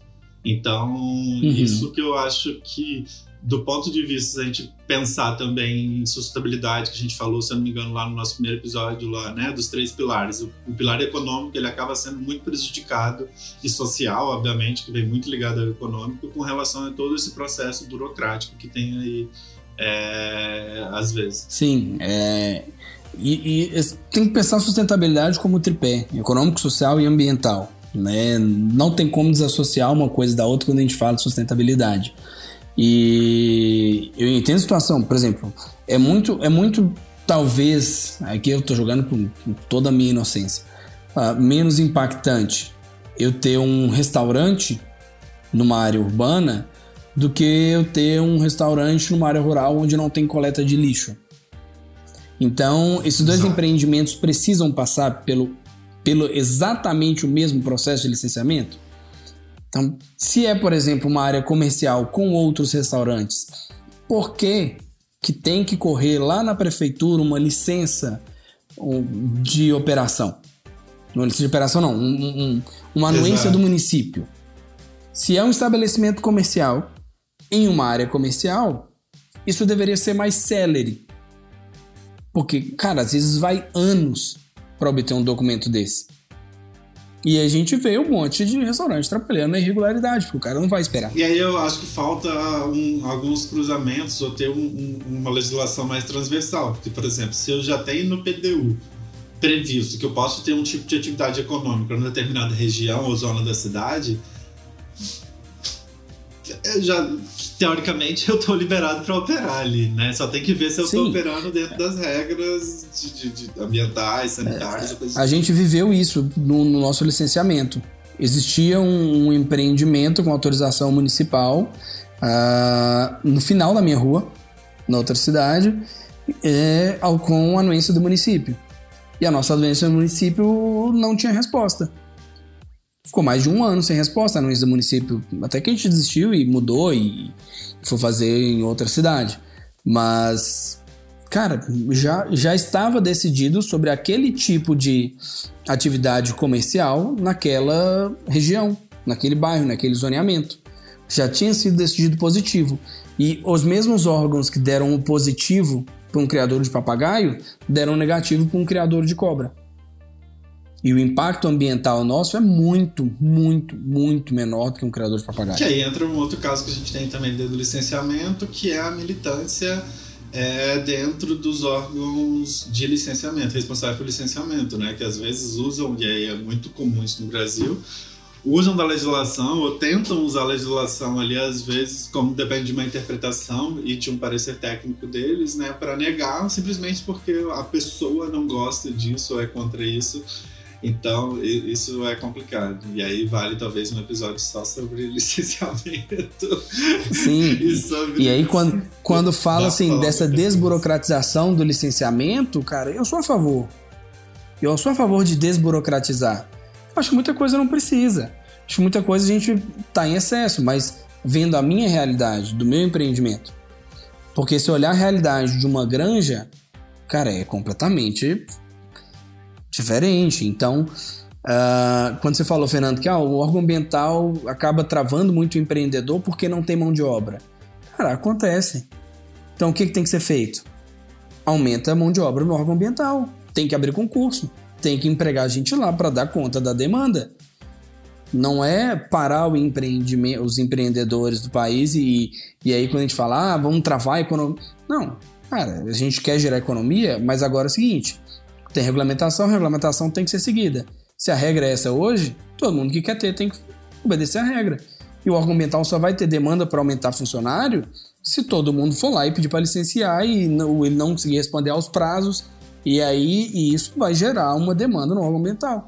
Porque hoje a maioria do país fica na irregularidade, até dar alguma coisa errada, até ser autuado, e aí depois vai ver se vai ou não licenciar o empreendimento e acaba não tendo, não tendo a demanda de novos agentes para fazer esse licenciamento. A gente acaba caindo num ciclo vicioso ali que vai embora uma discussão de uns 10 episódios aí de, de podcast, mas eu acho legal. Podemos, já vou botar num post-it aqui um episódio sobre licenciamento. É, pode tem muita coisa legal pra gente falar sobre até a legislação como um todo, né? E aí entra o licenciamento também. Eu acho que essa questão de ser muito generalista às vezes prejudica muito. Então, se você tem um histórico aí de licenciamentos, poderia categorizar do tipo que tipo de categoria de empreendimento gera mais impacto, deu mais problema ao longo aí da história para colocar ele num determinado tipo de licença ou não, né? Porque é muita, muita. Uhum. Enfim, igual GTA, igual a gente precisar para sair com um pet da mesma legislação de quem trafega um caminhão de boi. Do, do, do... Sim. E a gente é. cai no mesmo limbo, né? É, exatamente. E aí, quando você pega cão e gato, é, é isento de GTA porque são tratados como animal de estimação e que não tem significância sanitária. e Só que os bichos transmitem um monte de zoonose e os nossos não transmitem nenhuma zoonose e acaba mas a legislação não foi feita Exato. pensando nos pets não convencionais a legislação foi feita pensando no tradicional, na segurança sanitária do país. Então nós temos que obedecer e pronto. Né? Se, se um dia existe um surto de uma doença originária que pode ter saído de um pet não convencional, se todo mundo seguindo a regra de GTA, nós vamos ter uh, o entendimento disso, nós vamos saber de onde veio. Sim. A GTA serve para isso, né? Bom, mas vamos voltar para Terrário? Depois dessa leve de... Sa saída de assunto. É, saímos de assunto, vamos voltar para Terrário.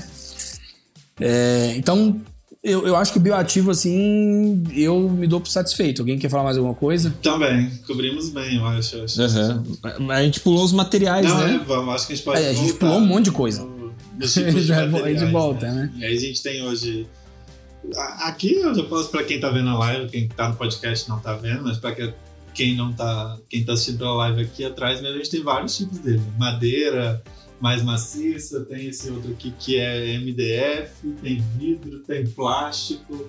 E o plástico acho que é o PVC que você colocou aqui, né? Na, no Não. coisa ou não? É diferente? Não, diferente. Fer, eu acho tão bonito seus terrários de madeira ali, os três. Esse aqui, né? Eu também gosto muito dele. Eu acho tão bonito, cara. E foi um móvel adaptado, né, cara?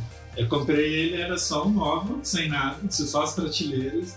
E aí fui medir certinho, fui numa vidraçaria e pedi pra fazer os vidros, comprei um kit pia, que é aqueles kits que você coloca naqueles armáriozinhos debaixo da pia pra correr uma porta ali. Ah, sei. E o cara já faz isso, cara, e eu que montei. Invernizei, a parte mais chata é lixar, né, cara? Lixar madeira dá muito trabalho. Né, faz uma puta sujeira, né? Faz, uma puta sujeira. E aí depois invernizei ele, cara. E aí eu vou, de vez em quando eu vou mexendo um pouquinho, reformando e tal. Aquele nosso momento Rodrigo Hilbert, eu que sou uma pessoa viciada em comprar ferramenta. E, cara, eu, eu, eu acho da hora desse terrário, mas é bem difícil de fazer, cara. Porque é difícil você achar tábua de pino sequinha. Você, geralmente você compra ela úmida, né? Sim. E aí ela, ela entorta. E aí tem, um, tem uma. Queria mandar até um abraço aí, pro pessoal da Zou Terrário, que é uma loja aqui de Sorocaba, que eu compro rato lá. E eles vendem terrário também. E eles fazem os terrários assim, porque eles conseguem umas madeiras secas. Mas o cara que faz os terrários dele de madeira, mesmo com a úmida, ele tem um jeito de pôr o prego pra ela pra, pra ele não entortar, cara. Tem que ter umas ferramentas. Por, ele põe meio de vinco assim o prego, sabe? Uma na outra. Aham. Dá uma complexidade assim na, na, na confecção do terrário. Mas fica legal também, cara. Eu, eu acho muito bonito. Muito legal. A cor fica Eu- legal. É, é- é exato. A cor fica bonito, né? Fica uma coisa meio natural, meio madeira, assim. E eu vejo que os bichos gostam muito, que não é um, terrário muito aberto, né? A gente vai falar um pouco depois de adaptação, que é uma Uhum. coisa, vai falar da canta que tá ali em cima do terrário de vidro. Eu acho que é uma cor, uma cor que fica confortável, né, cara? Por exemplo, eu, eu uso meus terrários de MDF são bem são brancos, né? A maioria. E, e eu hoje não faria, cara. Eu faria a parte de dentro, porque a- branco é muito assustador, eu acho. Assim, pra um bicho. Pra você ter uma ideia. Reflete muita luz. Não, né? e é uma cor que não tem na natureza. Então, bunda de antílope Ué, é branca pra assustar leão, velho. Imagina pros, pras lagartixas que a gente tem em casa, como não é assustador, cara. Então eu fico meio Exato. pensando. Hoje eu faço tudo mais, mais escuro que eu puder. Tipo, os, os GMDF que eu tenho aqui são todos pretos. Assim. Parece que tá travando a live aí. Ah, o George pra mim tá rodando. Eu achei que o George tava virando campeão mundial de, de estátua, tá ligado? Mas aí você tava falando, antes da gente cair, do, da dificuldade de encontrar o, o Pinus, né? É, o pino seco, né? O, o pino você consegue comprar, mas ele vem. E, e mesmo ele molhado, quando você lixa ele ah, e inverniza, invernizando tudo, ele, ele vai dar uma entortada, cara. E aí a galera fica muito no. em madeireiro em comprar isso, né? É, é, é, é o. E aí tem que ter uma especificação que você falou, do tipo, talvez chegar, então tem que falar, tipo, ah, eu quero, mas é seco.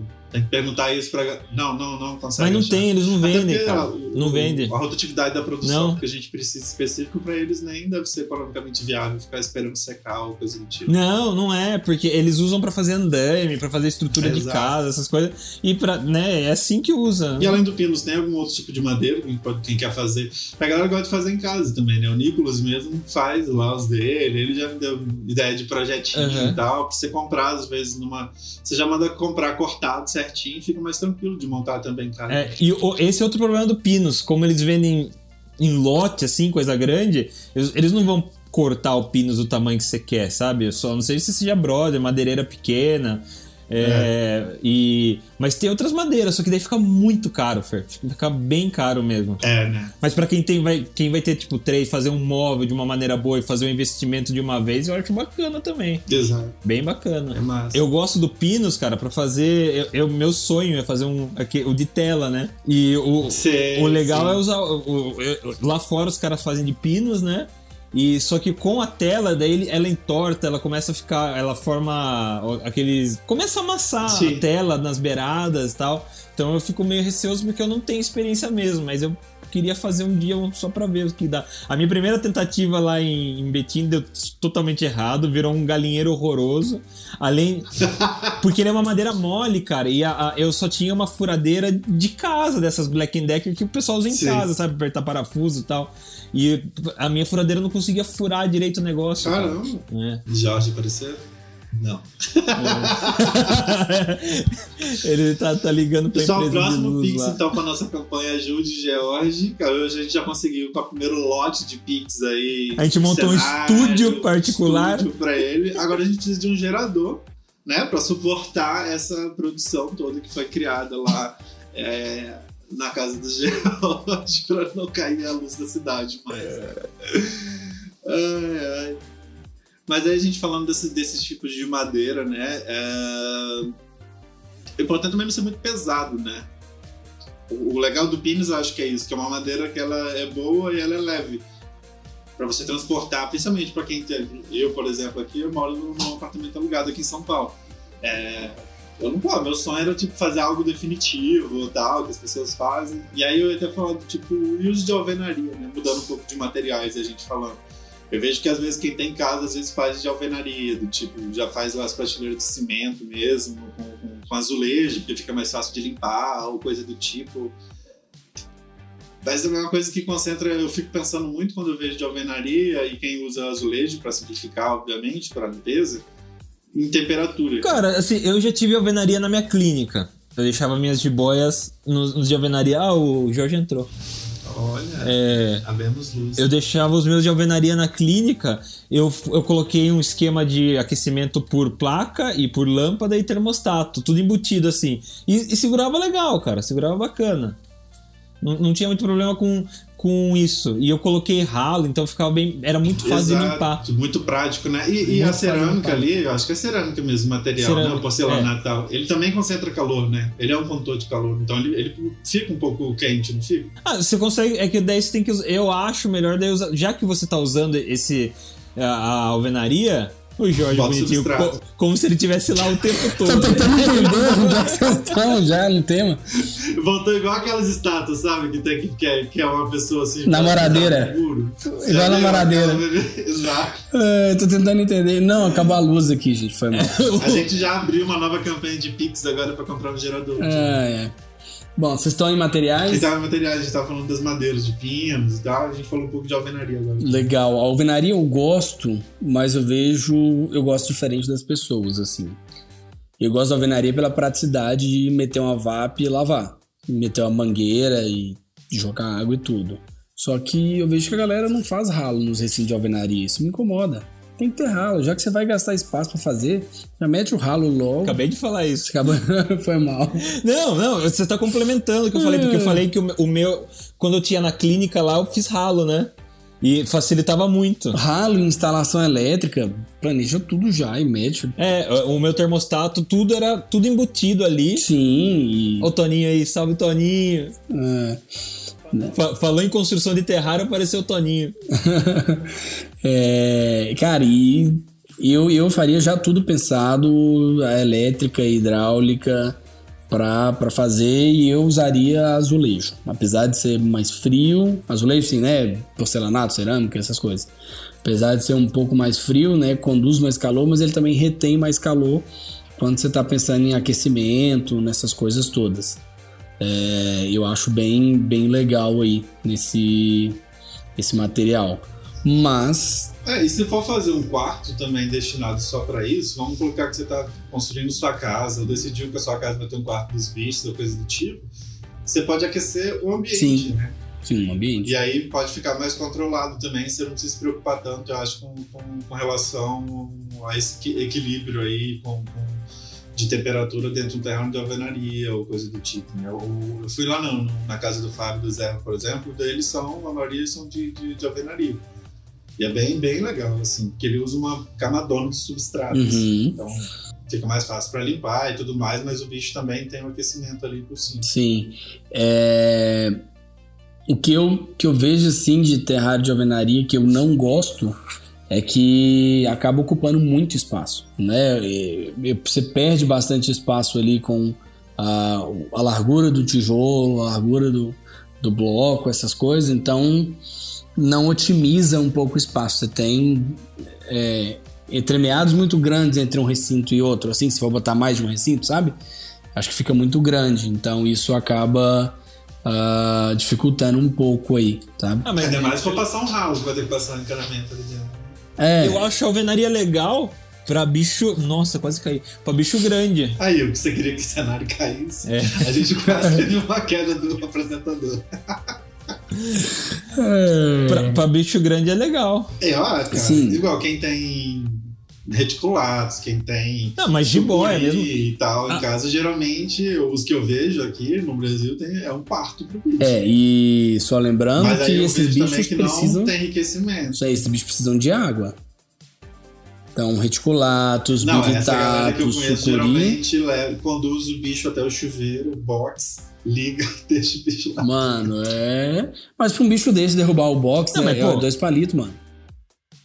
Sim. Mas semana passada, por exemplo, eu peguei uma jiboia de 17 quilos, velho. Sim. Grande pra cacete. Não, é grande. Pra um terrário de alvenaria. é- eu coloquei ela num terrário aqui de um metro, e- de um metro e meio. Ficou ridículo. Mas assim, mas não sabe quando não encaixa o bicho que tá lá com o terrário? Eu vou ter que fazer. Eu, tenho, eu, eu acho que eu vou fazer meu galinheiro essa semana. Porque eu tenho. No meu quartinho de bicho, eu tenho um lugar lá que eu deixei preparado só pra montar a frente, sabe? É tipo. Tipo um box de banheiro mesmo, só que de alvenaria. Tudo de alvenaria. É, já tem um degrauzinho para substrato e eu vou tentar. Boa ideia, gente. Eu vou tentar fazer e, se- e o, pró- no próximo episódio eu vou fazer ao vivo do, do meu quartinho de bicho pra eu montando e tudo dando errado. Mas é o Pinus com a tela que você tá falando? Oi? Que é o galinheiro? O Pinus com a tela É. não? Ah, Mas aí usa viga, cara, eu né? sigo um cara que ele tem um monte, assim. É, eu posso te passar depois. Ou você deve seguir, não sei se você. Acho que não. Não é um cara que você seguiria. Por eu quê? acho. Porque ele tem muito bicho, é quase zoológico. Só que ele usa muito pra biscoitar, assim, sacou? Ah, entendi. Mas é, é, um, é uma área bem grande que ele tem, assim, lá nessa. Pensei que era um cara que não gostava de japonês. Não. e aí ele tem, assim, é tudo de pinos. É uma distância do chão bem grande, considerável, assim. Aí tem o chão de pinos também e continua subindo, assim, mas só os pilares todos fechados de tela. Então tem muito tronco, o mato é alto ali, é como se fosse ali. E aí tem, tipo, desde varanos até iguanas, as serpentes e tal, e todos são nesses bichos, assim. Ele vai com um carrinho de mão, assim, com 200 milhões de ratos, alimentando todos os bichos, assim, passando de, de cada é, quadradinho. Mas é desse, brasileiro? Tem um monte de bicho ali. Não, não. Ele é africano. Ah, legal. Meus seguidores da África. Eu. Eu, eu, eu acho legal, tipo, os do Tom Cruise e do Ty Herp lá na, na Flórida.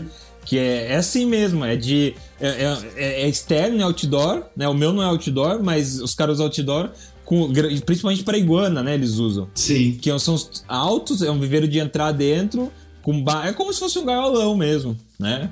Eu acho bem legal. E o pessoal aí perguntou da, se a gente tem site no YouTube. Eu, eu sou a favor da gente ter um. Nossa, uma- tem, tem um canal no YouTube, só não tem vídeo postado ainda, pessoal. É que quando se a gente fizer a live no YouTube, a gente não tem tanto lastro, porque o Fernando e o Jorge têm muitos seguidores. Eu tenho três. Mas eles juntos eles têm muitos Dois seguidores. meus e um do Fernando. É. Mas em breve, em breve a gente vai fazer essa transmissão simultânea em todos Sim. os canais. Uhum. Aguarde, estamos testando aí. Que aí a gente vai fazer via um estúdio de stream, que é o OBS, e aí simultâneo a gente vem pro Twitter. ó, é, Twitter, onde o Renato tem seus milhões de seguidores. Mas aí a gente vem no Instagram, Facebook e, e YouTube também. Que aí você vai estar em todos os canais. E daí vocês não vão ter Isso é desculpa legal. pra não dar dinheiro pra gente. Bom, é, vocês já passaram por quais materiais aí que eu fiquei de fora? Cara, a gente falou de madeira, eu acho, né, até agora, e, e eu tava tentando entender a diferença do plástico e do PVC, aí você caiu. Como eu acho que talvez você vai cair agora, porque tá rodando aqui uma bagunça. Não, não, eu tô, tô aqui, não saiu não. Ainda tenho 100 Mas na megas de live você conexão. tá. Na live aparece é, no. Skype você tá se mexendo. Agora. Ah, agora Voltou. voltou, essa live. E foi muito bom que você tava Voltou, travado voltou? com a mão assim na cara de meu Deus, de novo. Bom, ah, eu, eu, eu queria fazer um- umas considerações assim sobre madeira, rapidinho. Vantagem da madeira: uh, ele isola termicamente, então isso eu acho legal. É... Ele é fácil de fazer. Qualquer pessoa com um pouco de habilidade em marcenaria faz um recinto de madeira. E uh, ele pode ser um móvel adaptado. Ah, o Fernando, o Fernando já fez, né? A gente tava falando aqui desse aqui atrás, que tá aparecendo aqui no live, que a de madeira foi, foi um, um, um móvel adaptado. Né? E, e, móveis adaptados. Então, assim, eu acho bem legal uh, essa ideia, acho que a madeira tem essas vantagens. A desvantagem, recintos muito úmidos é, ficam complicados. Travou de novo aí? Travou. E o pessoal tá aproveitando pra zoar meu Vasco. Sacanagem, hein? E agora, voltou? Legal que o Matheus zoou duas pessoas ao mesmo tempo com uma piada só. Zoou o Fernando que é vascaíno e o Jorge. Pô, podia ter falado de Neymar, gente. Que cara. É. Precisa ter falado do Vasco. O, então, assim, o que, que eu vejo de desvantagem na madeira? Não aguenta muita umidade. Então, recintos muito úmidos, bichos que precisam borrifar água neles diariamente, na madeira eu acho uma grande desvantagem, assim, sabe? Mesmo com verniz naval? Eu, eu, eu nunca testei com verniz naval, mas eu acho, tipo assim, você meter mangueirada, tipo uh, varanos, você vai. Aqueles varanos arborícolas, você vai pegar aquela bomba de aspersão e todo dia ali pro bicho beber água, né? Camaleão que bebe água por gotejamento. E eu não acho que a madeira consiga manter bem aquilo ali, sabe? É, eu acho que ela vai. Uso aquele. Esse é borrifador, né? Não, não, sei falar o nome do. É, uhum. Você joga, cara, eu jogo com, com, força total. Não, não faria isso, por exemplo, com a Blood. A Blood eu faço, tipo, é de encharcar mesmo. Pra ela provavelmente vai pro de vidro. É, mas às é. vezes aqui, esse aqui que, que é de pinos com verniz naval, Uh, já tem aí todo. Foi o meu primeiro terrário. Então, já tem um bom tempo que eu taco água nele e nunca, nunca tive problema com ele, não. Eu tô tentando no MDF lá, espero não ter problema, porque o chão dele é de vidro. Mas eu taco água é. também. É...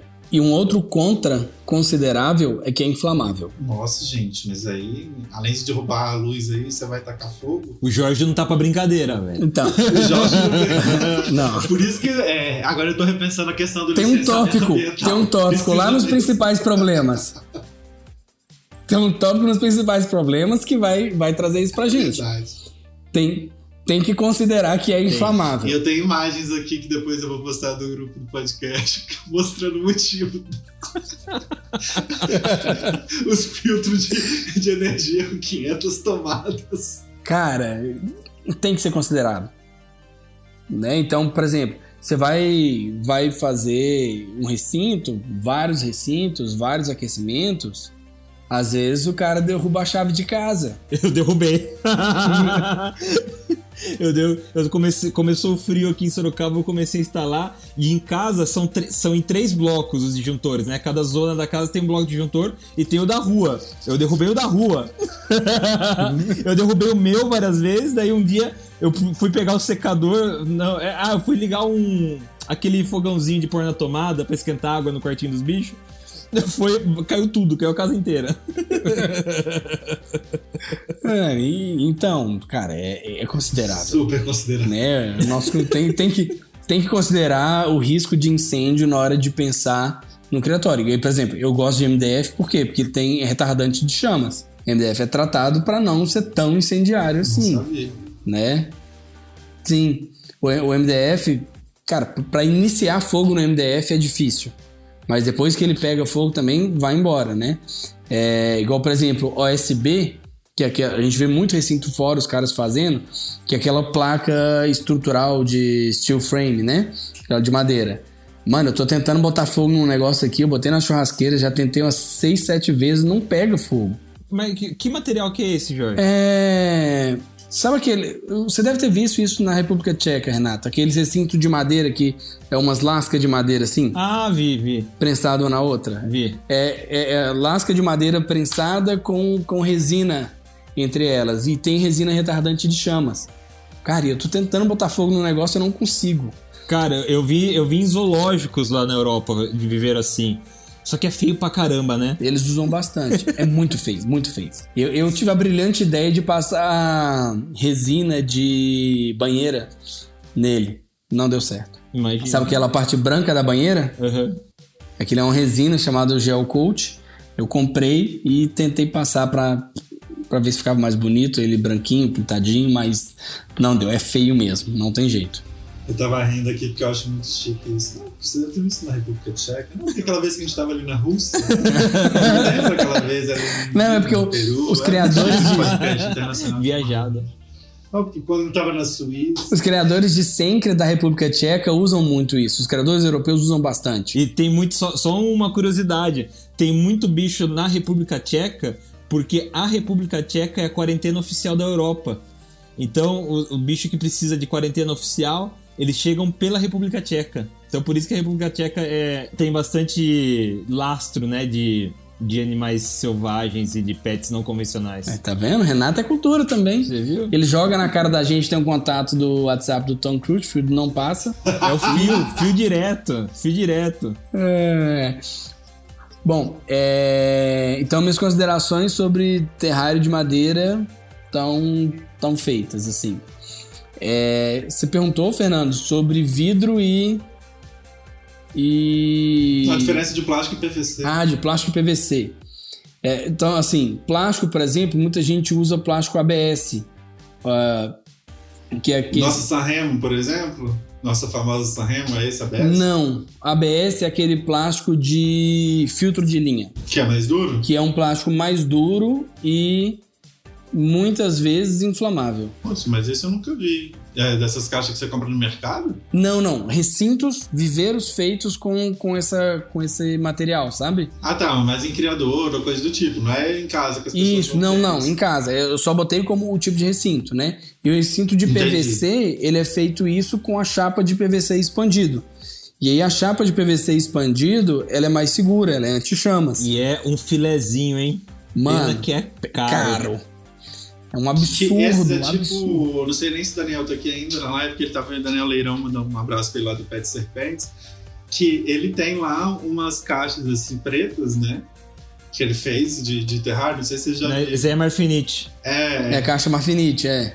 esse Marfinite é o material? Não, não, Não é a não marca. Ah, tá. Mas não é, esse aí não é o PVC, não. Isso não é PVC. Mano, PVC, imagina uma tábua de, de cortar carne, daquelas brancas. Sei. Essa tábua de cortar carne branca, um viveiro de, sei lá, um metro, até, acho que o tamanho da tábua é 2,73, sabe? Ah, é O tamanho da chapa de MDF assim, você corta e aí, ao invés de parafusar, você passa um- uma resina e, e cola termicamente ali ah, aquilo, sabe? É fantástico, assim, eu, eu acho maravilhoso a ideia. E é anti-chamas, é fácil limpeza, tudo. O problema é o preço que é duas vidas.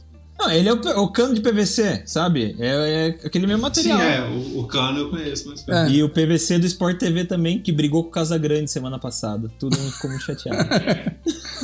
Ao vivo. Hum, O Samuel comentando aqui, ó, que as congeladas do George aqui no, na live é planejado. É suspense o pessoal ouvir depois cara, eu, eu não sei por que. que Aí você você tá ouviu o podcast travado bem na hora também. Não, agora não mais. Porque agora gravamos separadamente. É, mas se, se não tiver luz, não dá pra gravar. É. Não dá, porque o, o computador não cai, porque tem bateria no computador. É verdade, é o meu computador que tem que ficar na tomada, senão ele cai. Ah, Bom, e aí. Aí tem também acrílico, né? Que entra nessa, nessa galeria aí de, de recintos. E, cara, o acrílico, pra mim, o- além do preço que eu vejo, a gente não tem acrílico de altíssima qualidade que não arranha aqui no Brasil. Né? É, então acaba que fica meio difícil assim da gente recomendar acrílico, porque é caro e sem, sem qualidade. Jorge, eu fiz um orçamento de terrário de 50 por 50 de acrílico. Tô tentando achar aqui. Cara, é muito caro. 2.500 reais. Ah, não, não, não é tanto, mas eu acho que é tipo.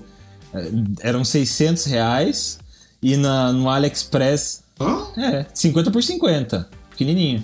30 por 30. Tô, tô vendo Caro, agora, caro. 30 por 30. É, eu vejo muito no AliExpress. Na, no AliExpress tem. Se você comprar o pacote, é menos de um centavo, velho. Ne- Nessa medida. É muito barato lá. Eu já fiquei pensando em comprar um, só que São. é, são pequenos, né? É. Seria mais Ou pra aranha, transporte, né? coisas pra assim. É. Ah, mas pra que transporte. É, tem aquelas caixinhas de transporte, né? Que você usa essas aqui. Quem tá no- nos ouvindo não vai ver, mas essas aqui, né? É. Que a galera usa também. Eu gosto bastante. Mas o problema é que arranha, né? E aí fica feio aqui. Sim, ele fica feio rápido. É, a gente não tem um, um acrílico de, de qualidade superior, assim, sabe? Igual os caras lá fora têm. E isso me deixa meio triste. Eu tô querendo comprar um pra testar do, no AliExpress. Desses de acrílico que tem lá Sim. fora. Tem uns bem legais. Ah, bom, e materiais, vidro. É, o que eu gosto do vidro, cara, é a facilidade de limpar, igual você falou, que eu acho que é muito prático. É, mas eu acho que só ter cuidado. Eu- O, o da Sandboa eu não tive problema, foi o meu primeiro de vidro, porque ela fica enterrada o tempo inteiro. Mas quando eu peguei um de vidro, por exemplo, sem background, todo abertão, e coloquei a bola dentro, o bicho pirou. O bicho ficou extremamente estressado, agitado, é, não funcionou. Por isso, quem tá assistindo pela live, a gravação do podcast, vai ver que tem uma canga em cima do meu vidro hoje. É, porque ainda não providenciei um background, um adesivo de aquário que vai bem ali atrás também. É, acho que é mais tranquilo. Eu, particularmente, não gosto muito de, de background por conta de limpeza ou manutenção ou qualquer coisa do tipo. E medo de mix. Não que ele atrai mix, mas mix no background é, meu pânico aumenta significativamente. Ah, mas eu acho que é só esses cuidados, né? Eu acho que com relação a vidro, né? Porque o bicho não fica tão exposto dependendo do bicho que você vai colocar. Acho que tem que ter um enriquecimento bem interessante ali para você ter o. o- Então, o eu, cara, o, eu acho é, é um ponto realmente a considerar isso do vidro, né, cara? De, é um bagulho bem aberto, né? Pra, pra gente pensar É de bicho de emboscada, bicho filhote, né? Que precisa se sentir mais seguro. Tem que pensar em como, como vai fazer esse ambiente mais confortável, né? Mas eu adoro vidro, cara. Se eu pudesse, eu teria de vidro. Só que problema, quebra, e quando quebra, machuca. É... Não dá pra empilhar. Eu já vi os caras empilhando, né? Mas eu não tenho coragem de empilhar uns terrários de vidro. É, então, eu tô querendo fazer agora para Sencras todos de vidro. Mas vai ficar empilhado, mas não um em cima do outro. A ideia é pegar aquelas estantes. É, então, assim sim. Um em cada andar de uma estante de ferro. Mas é. Eu fui no. Mas aí eu tô pensando já agora pra fazer, já pensando num adesivo pra ele todo. Tipo, pra não deixar muito exposto igual foi o Mas primeiro. pra sempre, você acha que vai precisar pôr esse adesivo, Ah, cara? cara, eu vou colocar pra todos. Acho que fica esteticamente mais bonito. Você fica olhando um negócio tudo branco assim, parece um- uma loja de aquário, sabe? Aham. Você tem aquele monte de, de, de vidro cheio de água, um negócio transparente. Acho que fica mais bonito. Acho que pro bicho também acho que deve ficar mais confortável. Você colocar ali um, um adesivo nele todo, pelo menos no fundo e nas laterais, assim. Entendi. É, o que, que eu acho de vidro assim? É, se encontra em qualquer cidade, é fácil de encontrar. Ah, para bicho pequeno é fantástico, né? Tem uma limitação de tamanho de vidro os bichos grandes Exato. é, e de extrema facilidade da limpeza. Agora, meus pontos contras é, cara, não retém nada de calor. Tipo, calor vai embora rapidão. ah, não tem isolamento de visual, né? O que a gente tá falando de barreira visual e que aí trouxe problema lá pro Fernando, na bol, tudo. É, E essa questão da quebra, sabe? Eu acho assim, ele é bem legal, eu gosto bastante, mas eu gosto bastante associado com outras coisas. Por exemplo, um terrário de vidro para mim exige um background. assim. É, pra mim também. Eu, eu, eu não acho que exige. É, Eu, eu, eu acho que sim, Renato. Eu acho que o bicho fica mais confortável quando ele tá menos exposto, assim, Mas eu acho sabe? que tem outras, outros artifícios pra você deixar ele menos exposto. Sim, é, você pode plantar nele, você pode Tá, botar mas- tronco, é, você vai fazer um background né, com plantas. E tudo mais. Vai acabar funcionando mais ou menos como background, né? O mesmo objetivo. Ah. objetivo. É, mas, mas acho que o background em si não é tão necessário. E eu já vi vários terrários legais de vidro, assim, sem background, então, E sem adesivo também? sem adesivo. Uma outra consideração a fazer. Quando a gente fala de terrário de vidro, me vem muito na cabeça paludário. Que paludário é diferente de terrário. Sim.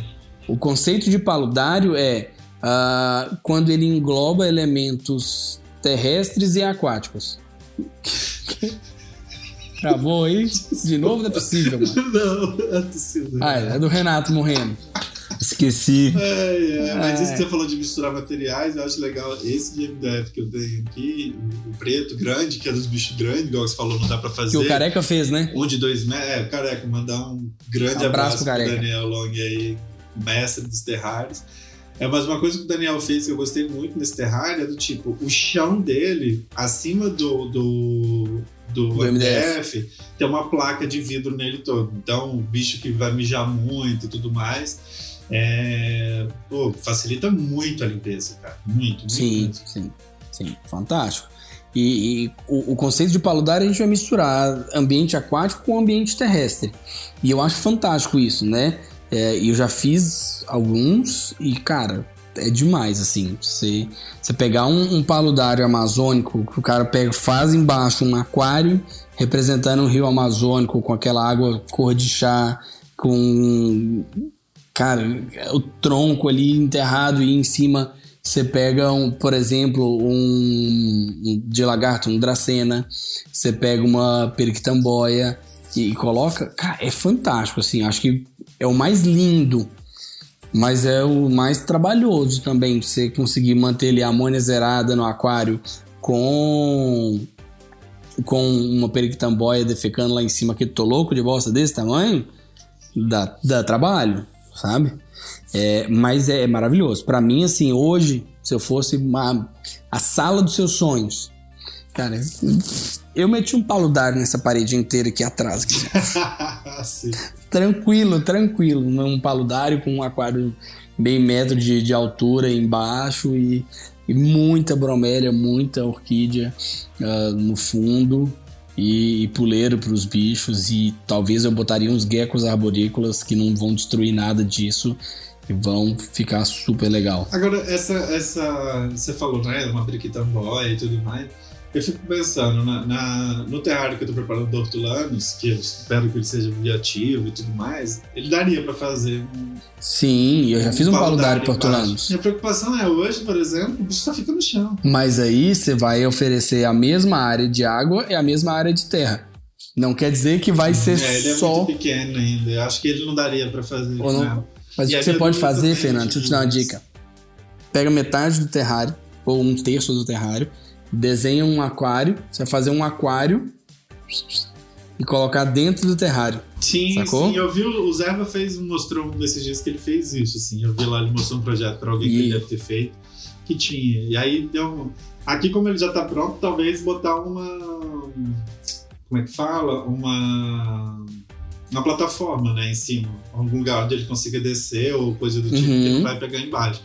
Aí você viu aqueles peixinhos que eles sobem nas pedras pra comer assim, que comem internet? O mud Tem um pra cima. Como é que é o nome? Aham. Chama Mud Skipper. Isso. É, eu acho muito legal aqueles peixinhos, cara. Aí eu tinha É pensado em colocar eles ali dentro, sacou? Dentro, na parte de baixo.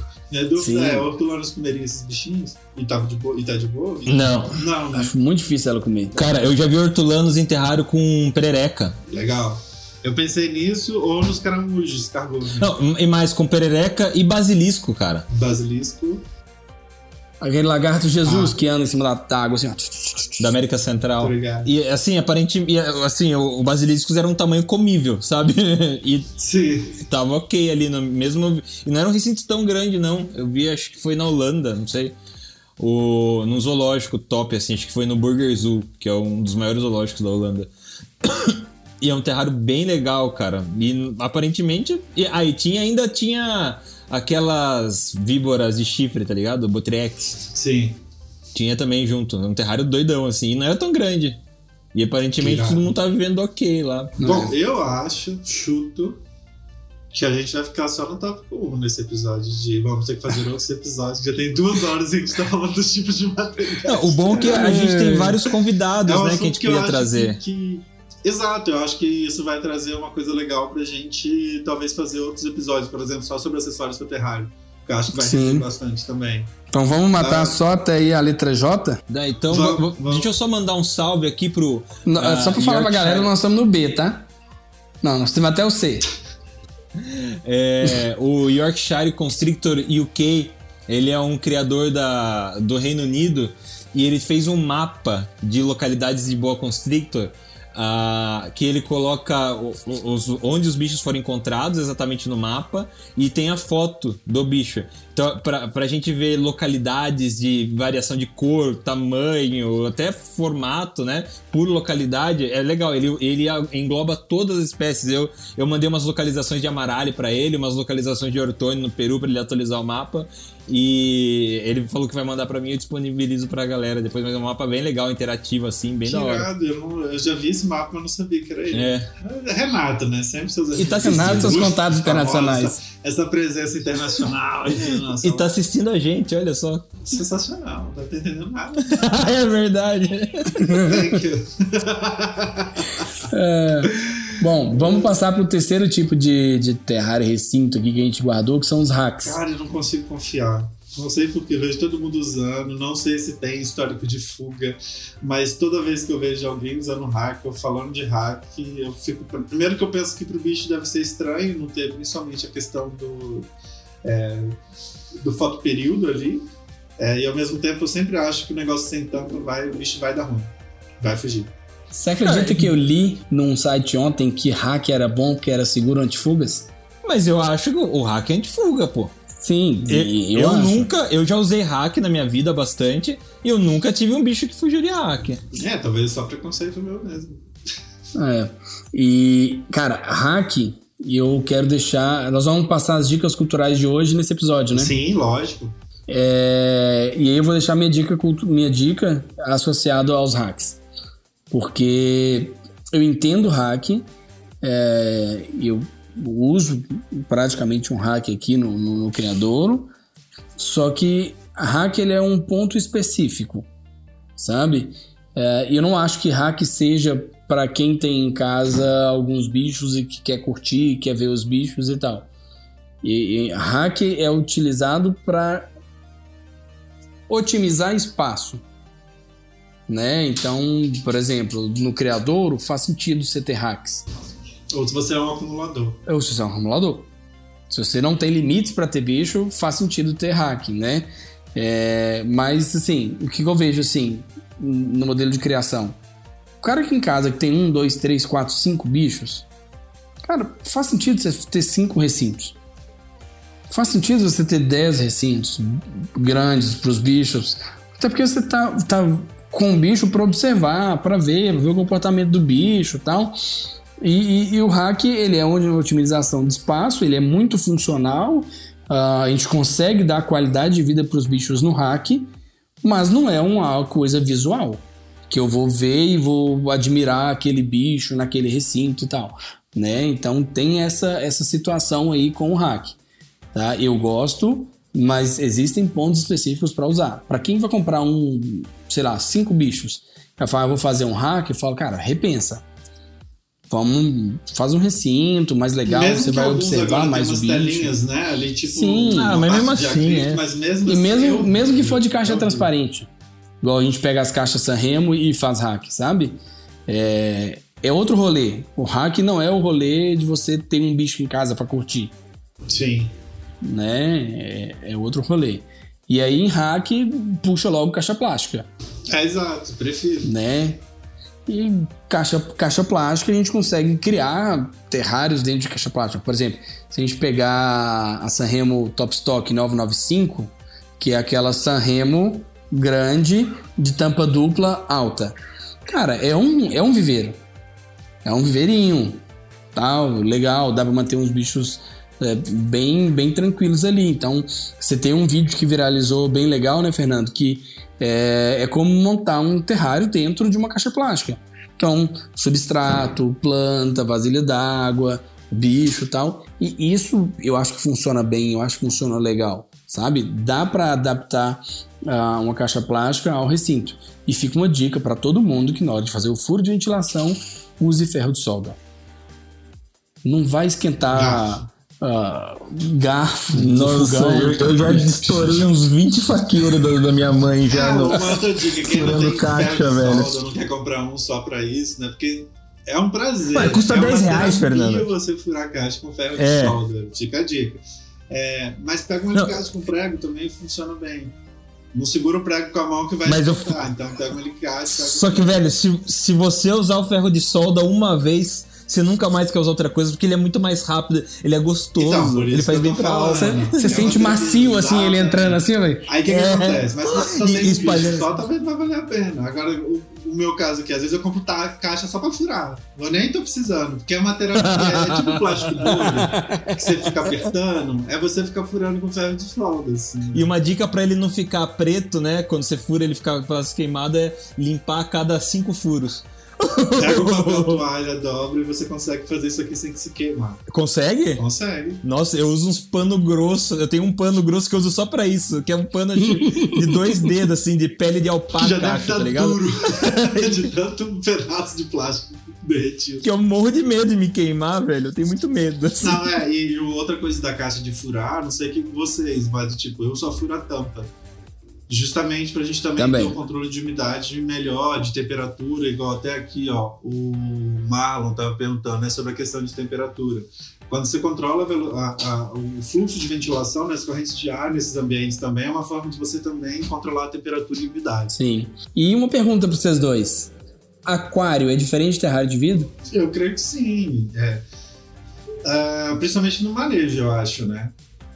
Então você usa até o tipo mesmo ver- é, silicone de aquário para você fazer, que é tóxico ali para você fazer. É um- uma coisa importante que você falou, né? De vidro é tranquilo que você achar a cidade, você encontra vidraçaria que corta do tamanho que você quer. Importante usar o silicone de aquário, que ele é tóxico para você fazer, para colar ali o, o vidro. É, a única coisa que eu não acho legal, pô, vou pegar esse da Exopet. Ele é um aquário para mim, só mudou a tampa. Que aqui é uma tela ao invés de ser a tampa de vidro lá, porque ele é um menorzinho. Os outros de vidro já tem uma, uma ventilação mais tranquila. Eu acho que a, a manutenção tem uma porta de abrir na frente. É diferente, eu acho que do aquário, que é só a parte de cima também. E a, É. a grossura do vidro também, né? Porque o aquário ele vai sustentar o volume dele em água, né? Então ele Verdade. tem que ter- ser mais grosso. E dá para economizar. E vidro é caro, dá para economizar aí um, um- uma graninha no, na, na- diminuindo o vidro. Sim. É, e pra mim é muito importante a gente diferenciar isso de um terrário de vidro, que foi planejado para ser um terrário, e de um aquário adaptado para ser um terrário. Sim. E sabe onde eu vejo o principal, assim, o rolê que vai dar fuga? Nego querendo botar placa quente dentro do terrário de vidro. E aí fica, e é um aquário, e aí fica aquele fio pra cima assim, passando pela tampa improvisada. Cara, é ali que o bicho vai escalar e vai embora. Sabe? E, pra Cara, mim é Aqui no de madeira, tipo. É, ele não, não. ó, É um móvel adaptado, não tinha lugar para onde passar o fio, a tomada, né? O fio até daria para passar, mas você tem a tomada, você tem que cortar o fio, passar o fio, depois juntar o fio de novo. Eu acho que não, não gosto de fazer isso. Então fica o fio fica prensado no vidro ali, só tem bicho grande. Cara, o dia a, a, a Cise, ela arrumou um jeito de pegar o fio, colocar debaixo da porta, ela empurrou a porta, então abriu um pouquinho por conta do fio, e ela conseguiu sair numa frestinha assim. Tô falando do bicho de 7 anos já, bem grande, de 1,80m quase. Saiu numa frestinha assim e foi dar um rolê na casa.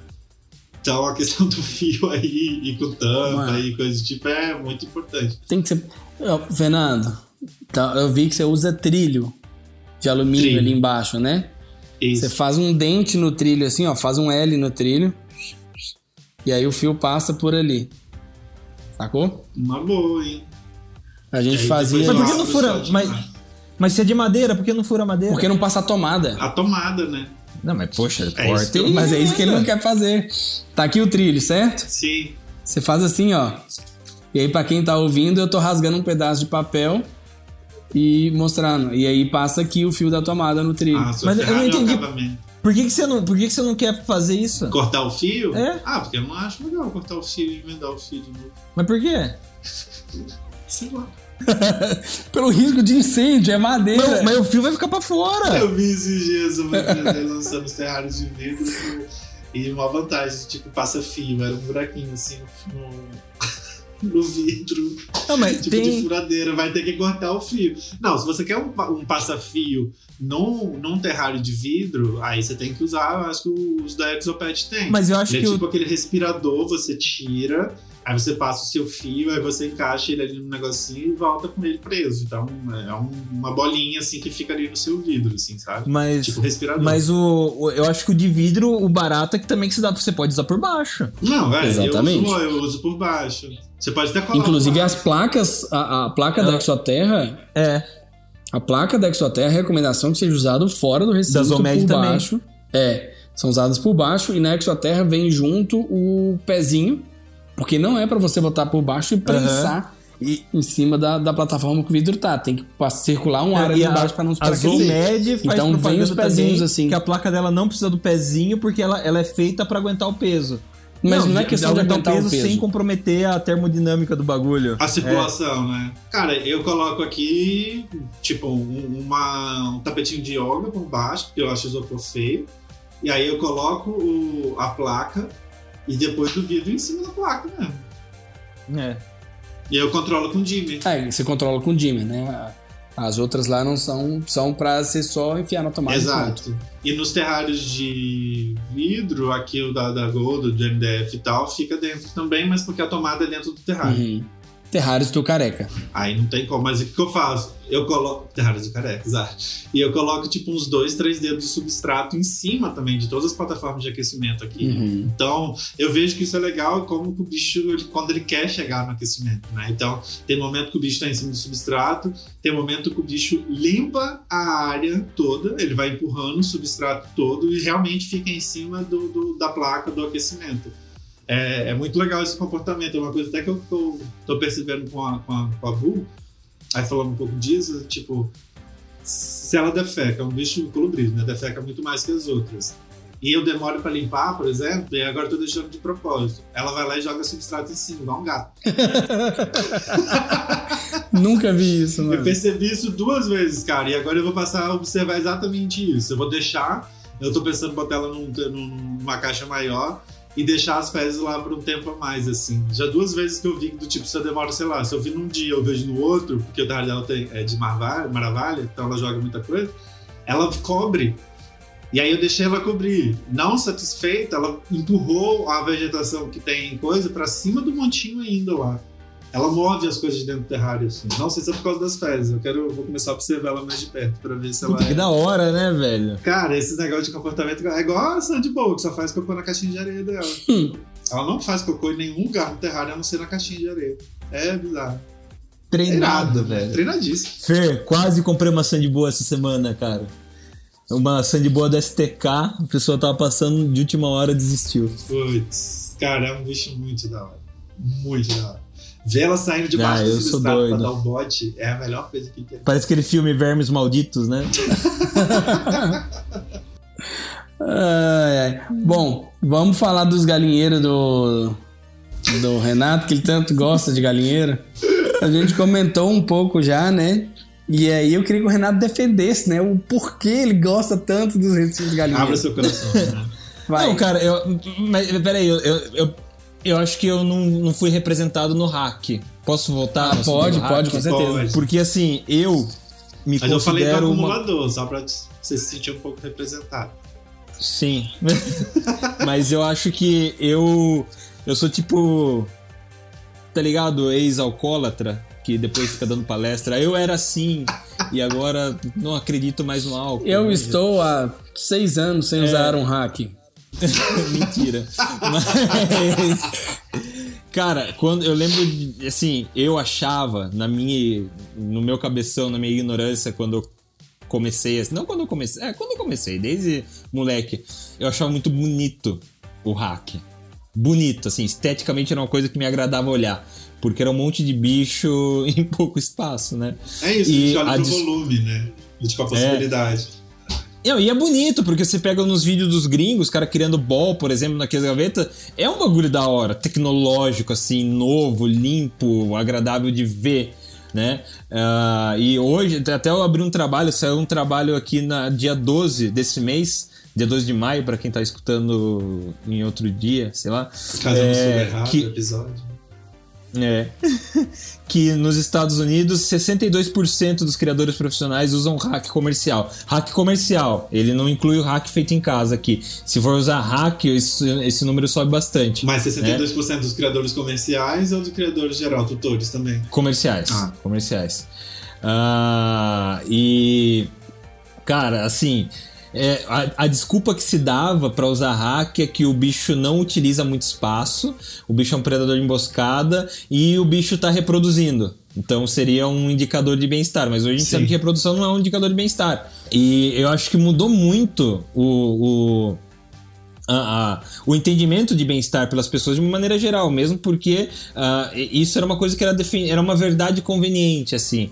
Uh, as pessoas que tinham esse, que usavam esse sistema falavam, não, os bichos estão bem, mas era isso porque assim ele conseguia ter mais bicho por menos metro quadrado e conseguia uhum. produzir mais. Uh, e hoje a gente sabe que não é bem assim, né? É, então, e, e eu tô, não tô falando isso só para animais selvagens, mas a gente tem mudanças políticas no mundo inteiro para mudar o sistema de criação dos animais de produção, né? De boi até galinha. Né, de peixe, né? A gente já falou do Cis, do Cis Conspiracy aqui, é, que é, é justamente esse esquema, né? De você criar muito bicho em pouco espaço. E isso acaba traduzindo em péssimo bem-estar. E isso nos animais de produção, por exemplo, sabe que tem uma influência direta no, na qualidade dos produtos que aquele bicho vai oferecer. Mesmo com anos de, de evolução de zootecnia desses bichos. Então, no mundo inteiro está mudando o esquema de criação para um sistema mais sustentável e favorecendo mais o bem-estar animal. Então, eu acho que nós que trabalhamos com esses animais que são praticamente selvagens, estão há pouco tempo né, no, no uh, sendo explorados como animais de, de estimação. Nossa, o Fernando foi pro meio da rua com o celular. Não, só abri um pouquinho a janela. E o e, e a, a, gente antes dos animais de produção tinha que se preocupar mais com isso então eu, eu acho no meu no meu entendimento da minha pessoa e minha minha ideia não representa a ideia dos meus uh, é, contratantes, mas eu acho que é, não tem como se justificar você manter um bicho adulto em hack, né? Mais uma boa adulta em hack. Cara, mas e... Desculpe, Pedro, pode, pode falar. Não, pode falar. É, é, que assim, eu vejo que tem como você fazer um hack com bem-estar. Ah, não, sim. Eu, é, é aí que eu quero chegar. Por exemplo, filhote, ou se você tem caixas muito grandes. Mas eu digo do, da maneira como é explorado o ball nos Estados Unidos, por exemplo. Sim, sim não, aí tudo bem. Só eu entendo. céu é um pote de. É. Sim, é claustrofóbico. Eu, eu, eu não consigo mais. E, e por muito tempo se vendeu a ideia de que ball é assim. E não é, que velho. Ela gosta. Sim, é, mas, por exemplo, é. uma coisa é a gente usar aquelas caixas igual eu uso aqui, as 990 de tampa dupla. Cara, a maioria dos bichos estica completamente. Acho que tem uma bola aqui. Não, nenhuma bola não estica completamente na caixa, se ela quiser. Mas não fabrica mais. Mas não fabrica mais. Então, sim, tem que cuidar bem dessas caixas.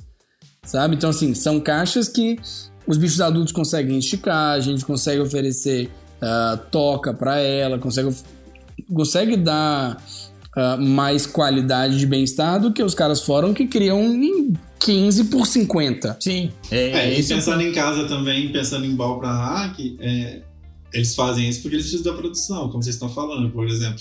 Sim. O jovem macho, ele é semi-arborícola. Então, se você pensar no bem-estar do bicho, essa caixa que já é um pouco mais estreita, você não consegue botar Você um já privou. Exemplo, Mas aí tem que pensar também que a gente tá selecionando há 30 anos os bichos para viverem aí. Aí que tá o quanto a gente já quebrou do instinto natural desse bicho por esse meio de produção. Ah, não sei, aqui eu ofereço para ele subir e ele sobe. É, e, eu acho assim, a gente tem revisto tudo, tem pensado, né, em como oferecer melhores condições e tem investido nisso. E eu acho que nós vamos despontar aí, uh, nós, Brasil, vamos despontar no mundo nessa qualidade de, de, de bem-estar, porque quem está na, na produção de animais aqui pensa nisso.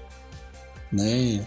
Não, existem poucos criadores, os criadores estão uh, pensando, estão pensando em como melhorar da minha parede post-it ali, mais da metade é o que eu posso fazer para melhorar? Vamos testar isso, testar aquilo, testar aquilo outro, para cada vez oferecer melhores condições para os bichos. E, e, assim, eu vi ontem um, uns hacks de tilíqua Cara, eu queria morar naquele hack de tiro. Acho que eu tô ligado, eu vi também. da hora, Cara, né? é fantástico, é muito da hora. O cara conseguiu botar um modelo de hack com uma estrutura completamente da hora pros lagartos. Sabe? Eu achei, assim, fantástico. Eu fiquei bem feliz de ver. E, assim, e a gente aqui tenta oferecer o melhor possível pros bichos dentro de- dessa estrutura de, de, de recinto que a gente tem. Então, por exemplo, ah, aqui a menor caixa que a gente usa para as cobras de, de plantel é a 980, que é a segunda maior da, da Sanremo, né? É, e são quatro caixas dessa que, que a gente usa só. E o resto tudo é bicho em 990 ou viveiro, né? É, é o que eu falei, o, o minimalista ele atende o bicho que vai ficar pouco tempo no criadouro e, e ser vendido. Então, é, caixas pequenas, hacks de caixas pequenas é para quem, para o bicho que não vai viver ali uma vida inteira, né? Ele vai ficar ali. Eu, eu acho pra filhote, Dois- por exemplo, pra filhote eu acho super justificável. Sim, o bicho, um filhote no criador vai ficar ali o quê? Dois, três, quatro meses e ser vendido. Né?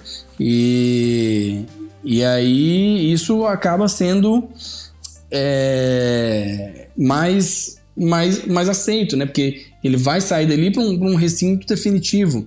E, por exemplo, uma das coisas que, que a gente vê é um monte de gente incentivando que você tenha vários recintos para várias etapas de vida do bicho. Então, um pequeno, um médio, um grande, e isso é para incentivar o mercado. Né? Você pode ter um recinto intermediário e um grande. Você não precisa ter um recinto minúsculo, você pode ter o bicho numa caixa e é dentro de um recinto grande, aí o bicho adapta né, naquele recinto novo, tudo. E também não adianta você pegar um filhote e botar num recinto de 2,20 metros. e vinte. O bicho não, Exato. não vai conseguir achar água, não vai conseguir achar comida, né? Então, ah, tem que fazer uma transição, mas pode ser feita uma transição dentro desse recinto grande. Então, você faz um recinto de 2,20 e vem, por exemplo, aumentando uma, uma divisória dele, que você vai aumentando essa divisória para o bicho explorar a maior parte do recinto, sabe? Sim. É. E, e outro bicho também, cara, Crested, eu vi já os caras criando em caixa em hack, mas em caixas altas com ambientes super complexos, assim. Então, assim, eu acho ok. Mas o, o, o que eu quero dizer mesmo é que se, por- o, meu, o meu ponto só que eu queria fazer é que por anos se justificou de uma maneira que eu acho que hoje não é mais justificável. A, a gente tá fazendo. O que o Jorge comentou seria uma evolução do que tá acontecendo, mas muita gente ainda não não, que é não, não quer enxergar. Se recusa a acreditar que, que é isso que, que a gente tem que fazer. Que, não, se nos Estados Unidos queria assim, então vamos querer assim. Mas nem nos Estados Unidos. Os Estados Unidos estão passando um processo de proibição em massa lá. Por causa desse tipo de coisa. Então a gente que tá começando agora, assim, o Brasil tá começando com o mercado agora, tem que estar esperto nisso. Que nem o Jorge falou. Não é, não é a caixa, é a caixa ambientada. Tudo bem. Não era assim nos Estados Unidos. Se fosse assim nos Estados Unidos, talvez não estivesse passando por isso agora. Mas eu acho que é uma coisa que hoje muita gente no Brasil justifica. Não, tá na caixa, tá fechado, tá seguro, o bicho tá bem, o bicho tá reproduzindo, o bicho tá bem. E não dá. Porque a gente não justifica isso nem pra galinha mais. Nem pra boi. Então, eu acho que o, só o ponto que eu queria deixar claro da, da minha posição, e eu acho que todo mundo compartilha dessa, de- dessa, de- desse pensamento, é que o bem-estar de réptil não é tão simples como estou alimentado, tenho água, estou feliz. né? É muito mais complexo que isso. Então a gente tem que pensar nessa toada e abrir mão dessa, dessa coisa que por muito tempo sustentou a ideia de manter esses bichos em, em caixa, né? Eu acho que esse é o ponto, só que eu queria deixar bem claro que pra gente não, não ficar preso no passado. A gente tem uma posição no Brasil que a gente pode evoluir muito nesse lugar. Nossa posição como criador no Brasil, a posição do Jorge, né? Mas digo a posição do, do Brasil como um, no, do mercado pet no Brasil de répteis de estimação. Ah, a gente tem condição de melhorar muito e não cair no mesmo problema que estão caindo nos Estados Unidos, né? Ah, então aí eu, acho que é só essa toada que eu queria, que não tem mais desculpa para você falar que o bicho vive bem porque ele tá, tem comida, água e reproduz. Isso não é viver bem, isso é sobreviver, que nem a gente sempre fala aqui. Uhum. É, Não, concordo plenamente. E é olhar o que dá certo, né? Você já viu lá que muito tempo, mesmo sendo assim, estão revendo, eu não estão revendo à toa. Então por que, que eu vou copiar uma coisa que está sendo revista, né? Já É, sim, bem. e, e só vou comentar, o, o Renato comentou da proibição da Flórida lá, dos bichos lá, são bichos que já são proibidos aqui no Paraná há mais de cinco anos. Né? Então, ah, é Piton reticulatus, Pitomoluros, Eu vi alguma coisa que eles estão Ah. querendo proibir a iguana verde lá também? isso, iguana também, porque iguana é espécie invasora. Cara, então, você no- na, cri- na, na, na Flórida, assim, quando você entra, você, cara, você vê uma iguana como se fosse calango, velho. Soltaram muito na Flórida. É, então, é, Aqueles vídeos que a gente vê delas entrando nas piscinas dos lugares, é tudo lá na Flórida, né? É. Já viu? Tem muito vídeo disso, do cara tá na piscina do nada, bem meio Sim. iguana gigante. e, e o que eles Ah, estão... não, e zoológico, todos os bichos tudo solto, velho. O que eles estão usando como critério agora lá são critérios que já foram usados para fazer a própria lista da portaria 246. Então, se o, Exatamente. ani- se o animal é espécie invasora pela IUCN, ele não deve ser criado fora do local de O origem. CN, é? E o CN é um organismo internacional que vai tratar sobre conservação ah, dos animais, sabe? E aí ela trabalha muito com espécies invasoras. Então, esse foi um critério. Um outro critério, por exemplo, é se os bichos ah, ca- têm potencial de causar dano severo ao ser humano. Então, Piton reticulatus, que é muito grande, que pode ah, causar lesões graves no caso de acidente, também foi é um outro critério para tirar esse bicho da lista. Então, os crocodilianos.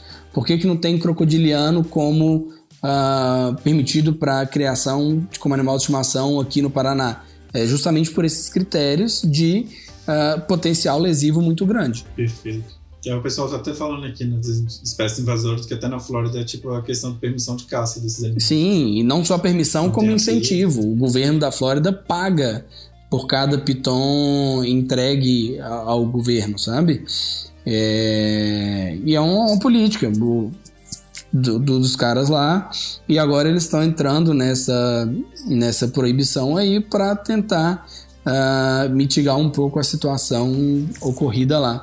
Né, que não foi levado em consideração previamente esse potencial, diferente do que foi feito aqui no estado do Paraná. E eu acho que também um para você prevenir esse problema de espécie invasora, que nem no estado da Pensilvânia, que é um estado que tem uma criação forte, é, você proíbe mutação. É, você, proíbe, você proíbe tudo que não seja mutação de espécie potencialmente invasora. Ou de espécie nativa também. Só pode vender mutação, porque daí você não estimula o cara a pegar do mato. Mutação é muito mais bonito, não tem como negar. E e de mutação fala até melhoramento genético. Pô, Fer.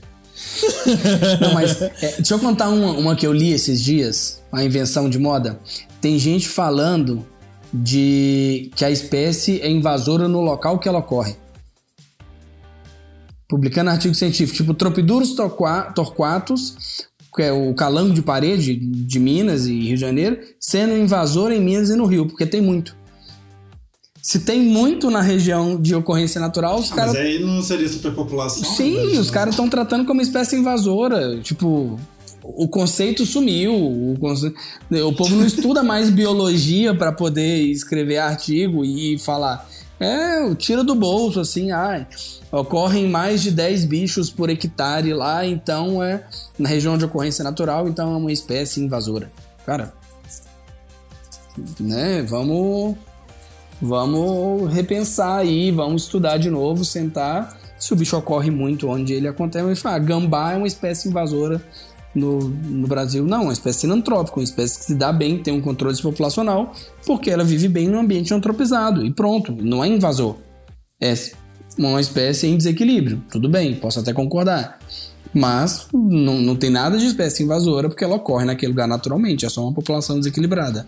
Beleza? no- na, na Pensilvânia não pode ter Red Hog também. Então é um estado bem consciente. Bom, vamos. Podemos passar para os galinheiros? Tá representado agora na. Tô. Eu, eu acho que eu, eu acho que eu fiz meu ponto valer. Tá. É, eu tô zoando galinheiro, gente, mas, cara, é muito utilizado terrário de tela. Né? É pouco utilizado para cobra, mas para lagarto, para camaleão. Cara, camaleão praticamente é criado em, em terrário de tela, né? E eu fico zoando o Renato de Galinheiro que ele tentou fazer um e não deu certo, né? É, quem acompanhou, quem acompanhava a tribo reptiliana acompanha um pouco da minha saga pelo meu sonho do terrário de tela. E a hora que eu fui comprar a tela que eu queria era muito cara, daí eu comprei tela de galinheiro.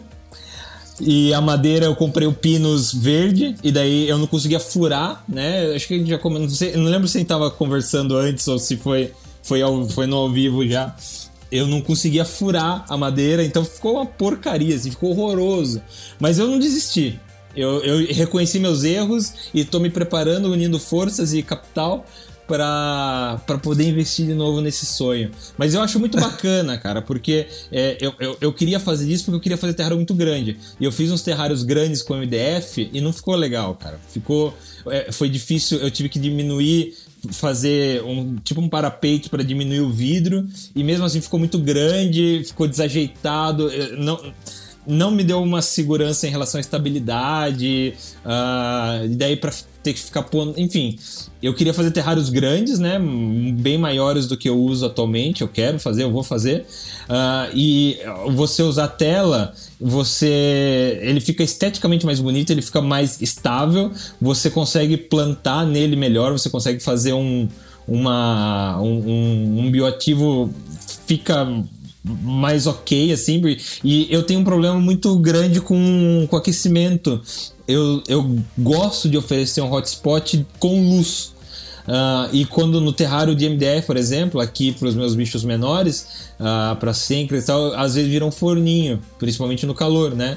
Porque não tem tanta circulação de ar. Isso porque os meus terrários de MDF tem atrás a, a parte de trás toda vazada e eu deixo ele bem distante da parede. E o meu exaustor, né? Eu tenho um exaustor que ele pega bem na parte de trás dos terrários. Então, então mesmo assim às vezes passa de 40 graus a, a, a, a temperatura do terrário. Então eu, eu preciso ficar controlando, eu não queria isso.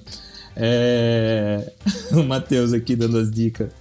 vou, vou pensar. Eu tentei usar o grampeador, cara, e não, não deu certo também. Ficou muito Você tem que comprar um pinador. Não, mas sabe o que eu ia falar, Renato? Depois eu posso até te mandar foto pra você ver, cara. Eu tive iguana. E era de tela. Mas sabe o que eu fiz? De PVC. Então eu criei tipo uma gaiola de PVC, a estrutura toda de PVC, e aí eu, eu coloquei o, o, a tela, cobri a tela toda, peguei presilhazinha de plástico e fui colocando no. É, é, prendendo. O né, Fernando tornou caro o, o, o viveiro barato. Não, presilha é barato. Você pegar comprar só cano PVC, presilha, um saquinho de presilha daquele, fiz o negócio Mas... todo a única coisa que eu fiz de errado foi comprar as telas erradas. Eu comprei umas três vezes que eu falava assim, não, esse tamanho aqui vai estar tá bom. Aí a ia passava pelo buraco. Aí eu tive que comprar a tela toda de novo. Então eu comprei três vezes a tela para cobrir. E era um viveiro, viveiro mesmo. Tipo, era de um apartamento e pegava metade de um quarto. Então, e era tudo de tubo de PVC, assim. Eu fiz até a porta, então você compra os joelhozinhos. Então eu pegava, tipo, a frente dele, a metade dele era a porta. Então eu levantava aquele tubo de PVC assim até em cima, prendia lá e ficava com, com a frente dele a parte de baixo, eu conseguia entrar lá para limpar e tal. Ficou bem. Mas, e como você fez a base, Fer? A base eu, eu coloquei tipo uma. Não, não era para ser plantado, obviamente. Mas sabe aquelas borrachas que em eletrônica tem, que é isolante sim, elétrico? Sim, sim. É uma borracha preta dessa grossura aqui. Então eu coloquei essa, essa embaixo ficava essa borrachona ali, que era mais fácil de limpar também. Uhum. Então o bicho cagava e tudo mais. E os spotzinhos de, de, de tanta lâmpada de UVA UVB, né? Ficava lá, a, a, aquela tropical de tubo e alguns spotzinhos assim de aquecimento em alguns galhos, assim, em algumas plataformas que elas ficavam. Entendi. Era bem, Bacana. bem e, e outro motivo de eu querer usar o galinheiro de tela, cara, é que minha lembrança afetiva de terrários assim são muito bacanas. Uh, e eu via bicho, por exemplo, uma coisa que sempre, sempre que eu falo, alguém fala, pô, mas vai machucar o focinho do bicho. De tentar fugir. E, e ficar ralando na tela. E. Então, os bichos que eu vi em terrários grandes de tela. É, ela não, eles não eram assim, mas eram terrários de ambiente complexo. Então, na, no meu cabeção, o bicho se sentia bem ali. Ele não estava saindo, porque aquele ambiente estava dando tudo que ele precisava. É, Então, no é início meio- eu acho que até pode acontecer. Eu vi elas fazendo, mas tipo, até ela se acostumar, o que você falou, até ela explorar talvez o ambiente, ver o que ela tem ali, ela para na hora. Fica de boa. Aham. É, então, mas, mas era grande, Era né? bem grande. É, então. É, eu acho que esse é o. e- e- Eu acho que pra mim, assim, isso seria um ponto doce, assim, do feedback do bicho pra mim. Ele não tá tentando fugir. Entendeu? Então, eu acho que se eu chegar nesse, nesse modelo e oferecer um ambiente ali dentro com tudo que o bicho precisa, a ponto do bicho não querer fugir, eu vou me sentir bem que no, no meu cabeção eu tô dando um bem-estar pra aquele bicho. Aquele bicho tá bem ali. Aquele bicho tá se sentindo seguro e tá se sentindo à vontade para expressar seus, habita- seu- seus hábitos e comportamentos naturais sem precisar querer fugir dali. Então, assim, pra, Sim, é o como enriquecer esse recinto, É. né? E, que é o importante. Porque o enriquecimento, muitas vezes, assim, ah, o prazer está no caos. Então, você fazer vários tipos de enriquecimentos diferentes, misturar ah, diferentes tipos de toca, diferentes tipos de puleiros e, e graduações diferentes de bloqueio visual, vai, vai fazer muito mais fácil essa função e o bicho não vai querer fugir, né? E aí vai cumprir. E o que é diferente, por exemplo, de um, de um viveiro assim de tela estéreo, sem nada, Sim. só com jornal, ah, é, não, né? é, sem é toca, ideia, sem nada. Aí é você a vai ter, você vai ter realmente esse tipo de problema que o Renato comentou, né?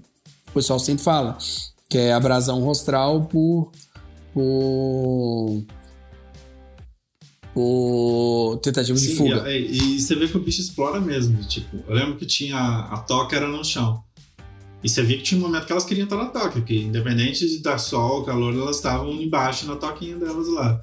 É, tinha um momento que ela queria o aquecimento, por exemplo, pela luz. E como ficava no quarto que eu fiz bem na janela, então eu pegava a luz da manhã no sol dentro também. Então você via que no momento que ela queria se aquecer, mesmo tendo aquecimento é, é, artificial, elas gostavam também do sol e ficava lá mesmo tendo radiação no outro lado. Então elas curtiam bem toda essa diferença ali do dia ou de clima que tinha dentro do viveiro. Era bem interessante. E isso eu acho bem legal. É, deixa eu só pontuar mais uma coisinha de, aqui de tela.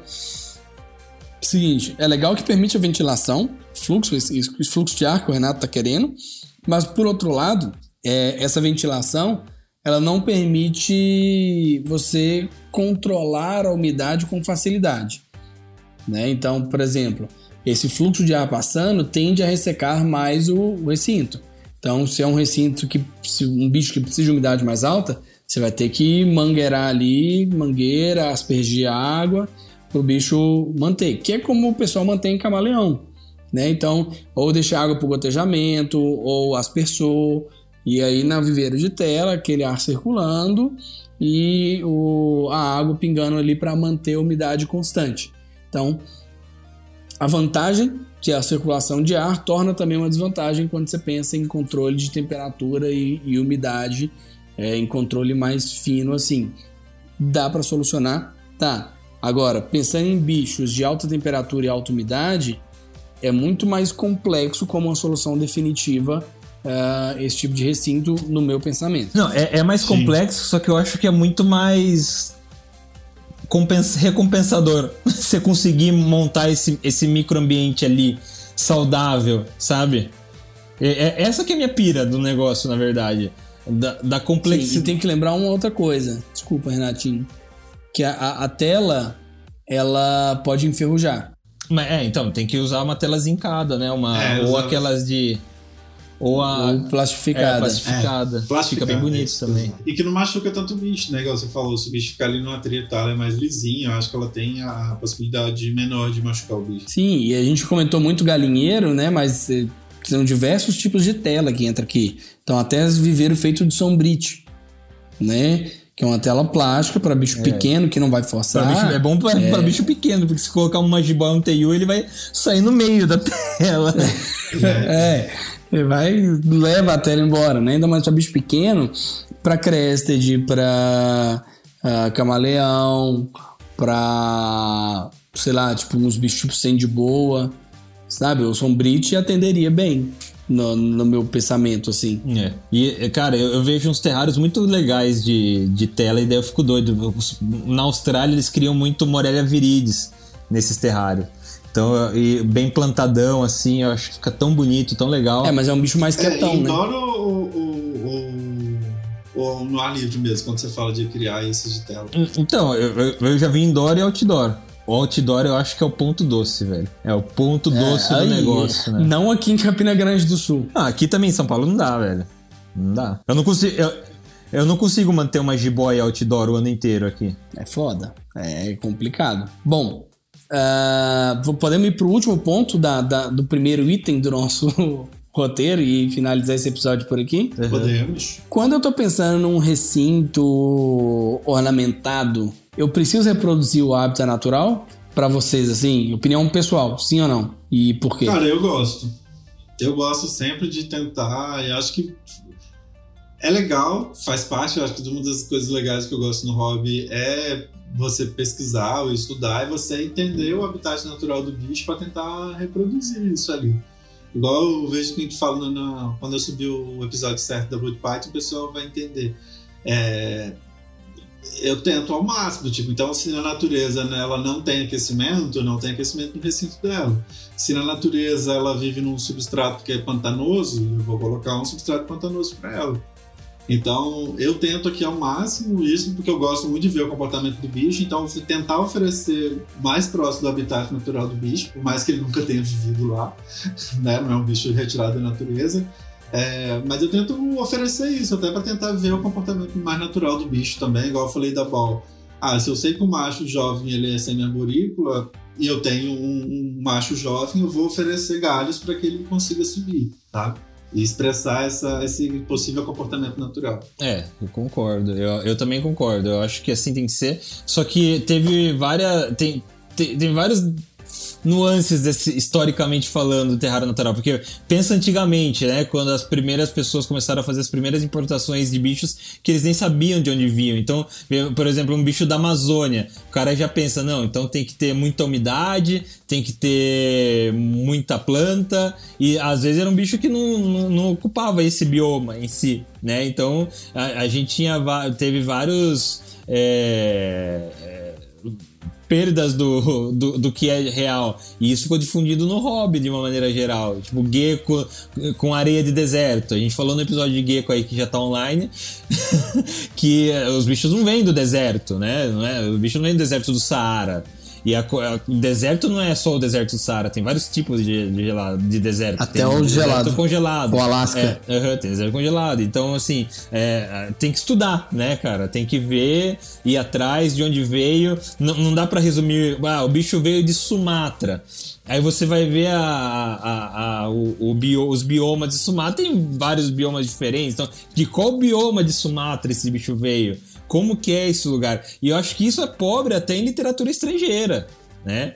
É, é bem pobre, assim. E isso é, um- é- e é uma coisa tão gostosa de fazer. Eu tinha um amigo Noia que ele pegava o clima do. Tinha, tinha uma bola e pegava o, o clima de Gana no celular. Então ele sabia se estava chovendo em Gana, se estava quente, se estava frio em Gana. Então, assim, é- é- eu acho bem. É, é um. É um uma maneira pouco explorada pelos criadores de uma maneira geral ah, de curtir os pets, né? De fazer isso que o Fernando tá falando, de o que que tem lá e como que eu posso oferecer isso aqui, só que de uma maneira assim. Que, que eu sei que eu não tô extrapolando do meu cabeção, que é realmente isso que o bicho precisa e que o bicho vai, vai se beneficiar disso e que o bicho vai se sentir à vontade para se expressar o comportamento natural dele. E não ficar, ah, o bicho ficou ativo, por exemplo. O bicho ficou ativo, não, pode ser que ele esteja curtindo, mas pode ser que ele esteja odiando, que ele esteja querendo sair dali. Foi a minha primeira impressão, por exemplo, quando eu coloquei a bola no terrário de vidro sem nenhuma proteção, coisa do tipo. Fala, nossa, olha como ela adorou, tá explorando tudo. O bicho tava assim, caraca, tá louco pra sair." pra quê? Ele tava gritando pra mim. E, e o mesmo tem tem, ah, o bicho, o bicho ficou sent... o bicho entrou no terrário e entrou na toca e não saiu mais. Ah, beleza, já tá confortável, se seguro. Às vezes o bicho tá cagando de medo. Ele não se move porque ele tá cagando de medo de se mover também. Então é, é, é, é, é bem. E, e não é que nem cachorro, que a gente olha pro cachorro e a gente sabe se ele tá feliz ou se ele tá Sim, triste. exatamente. Né? É um bicho que é, é, é muito desafiador a gente saber. Por isso que é, é muito desafiador trabalhar com bem-estar de répteis e anfíbios de uma maneira geral, porque a gente não conhece nem o básico. A gente, a gente é tão longe evolutivamente que a gente não consegue pensar como um réptil. Né? Então tem que, ter, tem que ter muito estudo e muita compreensão e assim, um senso de autocrítica e de, de conhecimento. Assim, você entender o quão complexo é isso, acho que é o primeiro passo. Sim. E, e, e, isso é muito complicado, porque às vezes você começa a entender o quão complexo e fica desanimado, falando, meu Deus. Mas aí que a beleza que difícil do, do que é isso hobby, daqui. Né? Eu acho que é justamente essas complexidades, assim, que a gente tem sempre coisa nova para aprender, para estudar e para tentar oferecer, para testar Sim. e observar o comportamento. E é uma coisa que muita gente fala, não, as, as pessoas têm mais répteis hoje em dia porque é, tem menos, é, precisa de menos cuidado. Mas, pô, se você vê o Jorge que trabalha com público, você trabalha com público, eu trabalhei no Jiboias, as pessoas querem mais coisa pra fazer. É. E às vezes tem coisas tão interessantes que dá pra fazer e a gente acaba negligenciando por achar, não, isso aqui não é uma coisa que vai. É uma coisa meio teflon, assim, não vai pegar. Né? E, e, pô, cara, tem muito legal isso. E ainda mais focando em individualidade, a galera que compra, que tem o bicho como pet mesmo, né? Tem um, dois, três bichos, que dá pra você investir um tempo, dá pra você investir uma grana. E, cara, eu acho uma coisa bem inexplorada. E no Brasil a gente tem a chance de explorar mais Sim, isso. sim. Pelo mercado, pela maneira como se postou o mercado no Brasil. É, e aí que você tava falando igual, né? O bicho da Amazônia e tal. Quando a gente fala no Brasil, muita gente acha assim, ah, é clima tropical. Ah, não, é um país continental. Não, é muito diferente, né? A gente tem bichos que são do bioma, por exemplo, de Cerrado é diferente, Caatinga é diferente, é, é, é muito É, a diferente. própria né? Maurus, que é de enclave de Cerrado na Amazônia. Então, a Maurus é bicho amazônico. E aí você vai criar igual sem cria. Não é, é completamente diferente. Um bicho é de floresta, outro é de enclave de Cerrado, né? É- é- não tem nada a ver um, um clima com o outro e na região amazônica do mesmo jeito. Bom, ah, o meu- minha opinião sobre esse tópico. Me incomoda um pouco ver ah, algumas alguns recintos, por exemplo, a galera querer botar periquitambó em recinto desértico, né? Quando a gente fala de ornamentar o recinto, uma coisa é você pega um recinto com background desértico, com ah, ah, plantas de deserto e, e enfeites desérticos, mas ali dentro tá a umidade tropical e a, a temperatura tropical. Isso é uma coisa. Não combina ah, o visual com o bicho, mas o microclima com o animal tá combinando.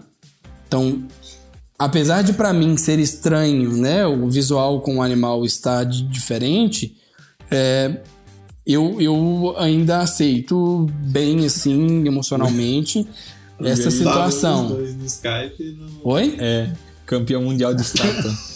do, do Não, nada. Tá muito engraçado aqui na live, acho que ele voltou. Mas o, o áudio tá passando, ou não? Não, o áudio também cortou. Ixi. Não, agora acho que voltou. Aí. Tá, então assim, eu. Agora voltou. Eu.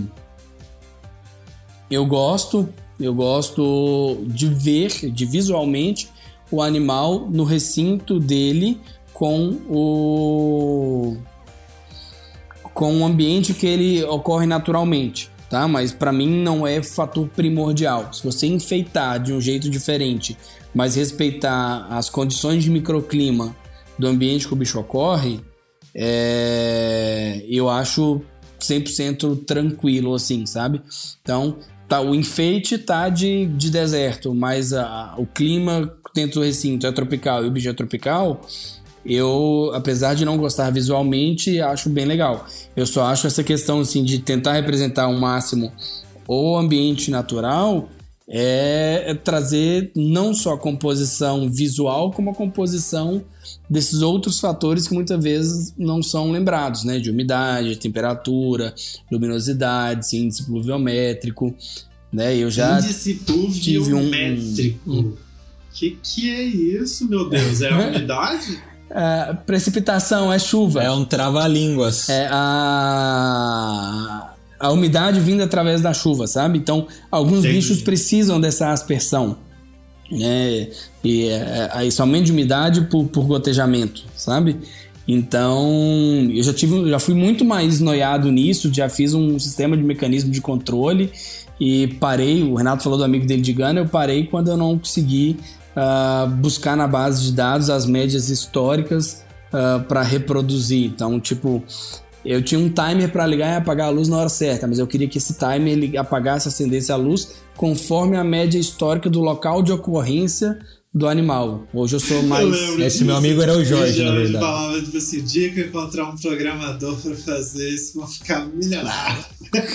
Como diria o André. Queria, tipo, como que tá o clima no Ghana? Então, se caiu a temperatura lá, automaticamente o meu sistema vai reduzir a temperatura do meu Não, não, não, não. Eu queria trabalhar com médias históricas para evitar riscos de fatores tipo catástrofes, né? A ideia era pegar a média histórica de cada local e trabalhar com isso. É, o que eu tô fazendo aqui agora que é legal, cara, que aí até agradecer o André Saldanha, grande brother, que me mandou os recebidos, que são os higrotermômetros. Ele é, que é um testemunho de, da Xiaomi, né? Sim. Me Os mandou termoigrômetros, né? os termoigrômetros, cara, é sensacional. Tipo, porque você pega a variação do dia de umidade e temperatura num gráfico histórico, você consegue ver o mês e tal. Cara, é muito viciante você ficar acompanhando o histórico para saber se, tipo, ah, durante o dia teve um pico que subiu a temperatura ou que caiu muito numa madrugada, para você ficar ligado com relação a isso. Gostei tão pouco que comprei mais 10 ontem da China. Pra vocês terem uma noção, como que eu fazia, que eu fiz durante um tempo dos jiboias, eu botava um data logger assim na sala e acompanhava o gráfico de temperatura e ajustava o timer do aquecimento da sala conforme a oscilação do gráfico de temperatura. Já fui muito mais tarado no controle. Hoje eu sou mais, né, compro um termostato, deixa o termostato trabalhar, eu não tenho que fazer isso, alguém já desenvolveu algo para fazer isso por mim. Bom, galera, eu acho que podemos encerrar por aqui esse episódio, passar para as nossas dicas culturais e ficam outros episódios aí, Vamos ter, né, ou outros- outro ou outros, né? Outros sobre recintos aí, hoje a gente focou totalmente nos materiais, né? Nos tipos de recintos materiais do- de, de recintos aí. E aí a gente deixa para próxima, então, tipo, um sobre acessórios, provavelmente, e outro sobre problemas com terrário e sobre saúde também relacionada a isso, né? E a ideia é trazer alguns convidados, né? A gente falou do Careca, do Zerba. é, e ah, se vocês têm alguém que vocês querem ouvir aqui também, conversando com a gente, lembrando que é. é sim. Pessoas, não precisa ser famoso, não precisa ser nada, só uma pessoa que às vezes tem uma opinião legal, uma opinião diferente, a gente tá. Vai ficar muito feliz de, de compartilhar a conversa com essa pessoa. Ah, e eu só queria fazer uma consideração final sobre o episódio é, que eu acho que a gente o a gente está podendo evoluir mais para como o pessoal do aquarismo, né? Que os caras gastam milhões em, em equipamento, em infraestrutura e pouquinho no bicho. Mas, tipo assim, sabe que eh, tá formando um ecossistema e é- essa é a pegada do aquarismo, assim, de uma maneira geral. Pelo menos como eu vejo que nunca fui do aquarismo. Se alguém for do aquarismo e eu estiver mentindo, pode me xingar, tudo bem. Mas, pelo menos no, na minha, no meu cabeção é isso. Os caras gastam muito em infraestrutura, em filtro, aquário, iluminação, ah, coral, enfim. É, e pra, a gente não, né? A gente gasta 10 mil numa cobra e compra um terrário de 50 reais, uma caixa de um Tupperware furado. E ainda reclama de comprar o furador, o, ferro de solda. o ferrinho de solda pra furar a caixa de 10 reais. Tá aí um, um Então, tema é- que você tá falando sobre aquarismo, a gente pode chamar o Paulo Sérgio do Aquarismo Junto Sim, qualquer sim. dia. Gente boa pra caramba pra bater um papo com a gente sobre esse mercado de aquarismo. Ô, Matheus, o Sérgio, a última vez que eu pedi pra ele falar comigo, ele mandou falar com o assessor dele. Então eu acho que não vai ser possível, a não ser se vocês mandem o Pix. pra gente pagar o cachê do Sérgio Rangel. Mandem aí, pessoal. Ó, o Fábio tá falando aí também. Ma- Mandem no direct aqui do meu exótico o contato ou compartilhe o perfil de pessoas que vocês acham que tem assuntos legais ou tem um conhecimento legal que seria interessante aqui bater papo com É. a gente, né? O Renato tá tentando trazer a Lembrando, man- aí, mas a gente não conseguiu ainda a agenda com ela para participar aqui pra gente falar um pouquinho disso. Ela tá ocupada ainda no. Enfim. O. e, e mandem o contato, né? Não adianta vocês quererem que o Steve me apareça aqui, que não tem como. Ou Então mandem o contato. aquele homem do SBT que vocês queriam semana passada? Ah, o Sérgio Rangel. A Larissa Não, tá- o outro, sou o locutor da SBT, que o Lombardi. Ah, o Lombardi, o Lombardi. É. É, é. Silva Bom, é, nesse, nesse rolê, acho que faltou a gente deixar nossas redes sociais, né? O Renato e a Bico no Twitter, ah, o Fernando no meu exótico. Que eu parei de usar o Twitter também. Ah, Renato, me Pô, Tá ajuda! difícil social. Vou passar Eu seu tô- WhatsApp pra galera daqui a pouco. num, num período de introspecção. É, é. E eu aqui no meu Dinopet, né? E aí pra galera que tá ouvindo. Então, o Fernando e eu no Instagram e o Renato no Twitter, porque talvez um dia vocês consigam falar com ele em alguma rede social e seja por lá. É, deixa um abraço e vamos partir para as nossas dicas culturais de cada dia.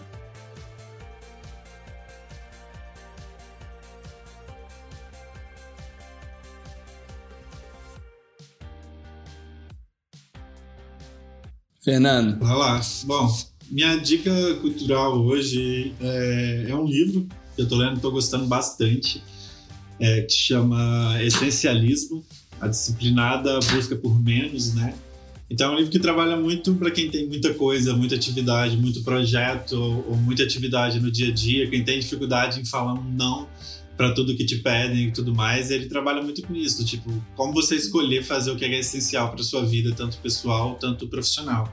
Então é um livro que eu estou gostando bastante, que ele tem muito ferramental. Tipo, ele não só caga um monte de regra ou teoria, mas ele fala, tipo, como você aplica isso no seu dia a dia, ou em quais situações e tal. Então é bem legal, é do Greg McCon, eu acho, não sei falar esse sobrenome dele.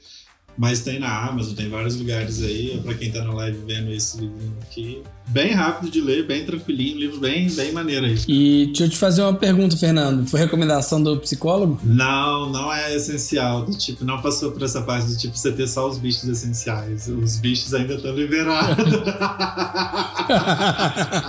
é, porque senão nós vamos ter que cortar esse psicólogo mas, seu. Não, ó, mas o microfone foi a dica do psicólogo. Então, ó, já ele dá dicas ah. boas aqui.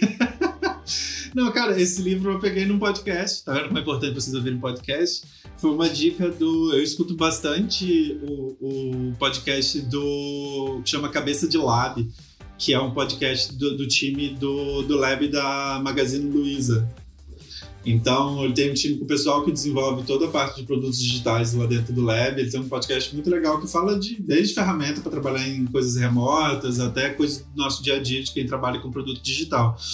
E aí eles fizeram um episódio só sobre esse livro do, do essencialismo, assim, eu gostei bastante do, de tudo que eu vi, que eu ouvi, principalmente quem trabalha com ágil, essas metodologias ágeis, ágeis né, de gestão, é um livro que casou perfeitamente, cara. Muito, muito legal aí. Para quem tem muita coisa para fazer, muito post-it pregado nas paredes aí, como eu, como George aí. É um livro que te ajuda muito a você priorizar o que você vai fazer seu tempo, sabe? Então ele fala o seguinte, do tipo, às vezes você recebe muita demanda, fala sim para muita coisa, então você avança em várias frentes, mas avança muito pouco. Então, se você pega o que é essencial e uma atividade por vez, você consegue avançar muito e entregar bastante valor com relação ali, mesmo que você entregue um pouco a cada, a cada momento, assim. Bem, bem legal. Uhum. Eu dei um spoiler dos post-its aí, ó, mais um. Eu vi. Eu gostei que foi uma dica, uma dica cultural que não é diretamente de bicho. Acho que a gente devia fazer mais isso. Então, né, na semana passada eu trouxe uma que também não era, né? Que era aquela relação lá da, aquela série da relação com tecnologia, do humano. Eu tô tentando fazer isso, porque eu acho que a gente já fala o episódio inteiro sobre bicho. Então, se a gente tem outras partes, né? Vocês trabalham muito com isso. Eu não trabalho com isso é, diretamente, né? Agora sim, com o meu exótico. Mas, mas eu acho que torna mais rico, eu acho. Sim. Uma banda uma coisa assim. É. O, a minha dica é uma leitura, né? Que o Renato vai, vai gostar dela. É, se você, você usa hacks para répteis, se você não é um criador, leia isso. e vou deixar o link aí. Mas eu, eu, eu vou além, eu acho que é, o criador também devia. Não, não, eu também li. não, ele é um, é um site com um negócio bem legal. E além desse site, ontem eu tava dando uma olhada, eu peguei um outro site da galera que faz recinto nos Estados Unidos, faz viveiro. Cara, e é, é maravilhoso como agora eles estão pensando que a gente já pensava há 5, 6 anos atrás, sabe? Os caras estão correndo atrás da gente, eles estão ouvindo nosso podcast estão vendo que nós estamos passando na frente e estão melhorando lá. Primeiro eles têm que derrubar o Globo Rural, depois eles vêm encher o saco da gente. É. Podia chamar um dia. É, isso é dica, Renatinho. Rural, Seria da hora, imagina. Boicotar o ah, Globo vai dar, Rural. vai dar conflito de contrato com a Globo. A gente vai ter que gravar segunda-feira. Nossa, meu pra... Como é que é o nome dele? Ele é fantástico. Ele usa mais o uniforme ah, da Embrapa do que é. o da Globo. Como é que é o nome dele? Não, eu, eu tenho a imagem na minha cabeça. Cara, é vou procurar. um dos melhores repórteres vou tentar colar. na TV brasileira. Ele é muito bom, aquele cara. Só filé. Muito, muito, muito. Não, é a minha dica cultural. É um, eu já, já tinha recomendado na Tribo Reptiliana, mas é o podcast do Morelia Python Radio. É, eles deram uma repaginada na plataforma deles. É, agora eles têm vários é, tipos de programas diferentes. Eles têm um programa de entrevista, eles têm um programa de história, né? De, se alguém aí como igual eu que curte muito história do, do uh, da criação de répteis, né? Uh, é bem bacana. Eles pegam os caras, uns velhão da época e os caras falam como as coisas foram mudando ao longo do tempo. Tem, já tem uns quatro episódios dessa e eles agora têm live também no, no YouTube, né? Eles, eles já ouviram que o Fernando quer fazer pra gente. Eles é eu, depois que os caras puxaram minha orelha que eu não escolho a minha dica cultural no, no, no roteiro, agora eu escolho antes e para mostrar que eu escolhi antes eu deixo rodando minha dica cultural aqui Gente, atrás a Globo pra ficar bem, casa, bem estabelecida. O do George, já fez toda essa interação com o cenário, tipo plateia virtual, Renato, aquele programa do, do, Luciano Huck, agora tem as plateias que as pessoas do, do Faustão, fica o pessoal lá, lá atrás. é o cenário do Renato, maravilhoso. E, cara, bem legal. É um podcast bem legal. Se a Larissa estiver aí, coitada, quando a gente viajou, a gente teve que cruzar a Alemanha lá pra ver os zoológicos, horas e horas dirigindo, eu só escutava isso. E... Mas é bem legal, ela também gosta. E é, é, é, é muito bacana. Muito bacana. E é, e é, legal, só lembrando pro pessoal, igual você falou que já tinha dado essa dica no, no Tribo Reptiliana todos os episódios, pessoal, se vocês buscarem aqui no Spotify ou nas outras plataformas por Tribo Reptiliana, assim, vale muito a pena maratonar aí e ouvir os outros episódios da primeira fase do podcast dos meninos lá. Achei é, o nome do senhor, chama Nelson Araújo. Nelson Araújo, isso. Maravilhoso. Depois a gente tá devendo o nome do. Tem que achar de novo. Do senhorzinho criador de Tenebro lá do Nordeste. Verdade. É, eu tenho vídeo. Foi um amigo meu que mandou esse vídeo. Não, mas ele mim. tem um canal no YouTube. Eu vou... É, é, então. Não, mandou, mandou o canal. Aí eu, eu já compartilho com você. Agora desligando o celular eu compartilho. Bom, galera, ficamos aqui. Uh, grande abraço a todos. Obrigado a todos que acompanharam a gente. A live caiu hoje, caiu minha luz. Mas. Uh... Mas temos uma evolução, Jorge. Olha, hoje estamos terminando antes da uma da tarde. É, pois é. E hoje começamos quase no horário, né? Só meia horinha. É, na verdade, assim, nosso horário é: a gente acorda, dá um bom dia, e aí, que hora vamos? A gente vê como tá a audiência é... do Globo Rural e vai pra cima. É, na hora que bate menos de. Na hora que bate mais de 10 pontos lá, fala assim: não, vamos derrubar esse negócio.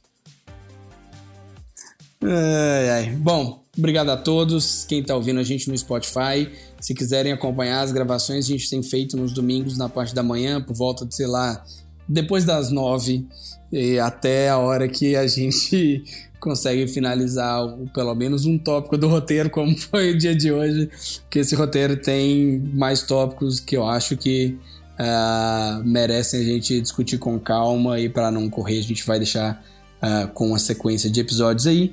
E provavelmente vocês vão ver os próximos episódios com algumas entrevistas é, bem legais, assim, beleza? Mandem sugestões de entrevista, mandem as cornetadas de vocês aí, ó, igual o Matheus fez, que ontem eu fiz o caca, subi um episódio errado no podcast, mas já vou colocar lá no link daqui a pouco, no link aqui da bio, o episódio pro, sobre geckos, que tá como Blood Python lá no, no, no coisa, já vou atualizar aqui, vocês já conseguem ouvir.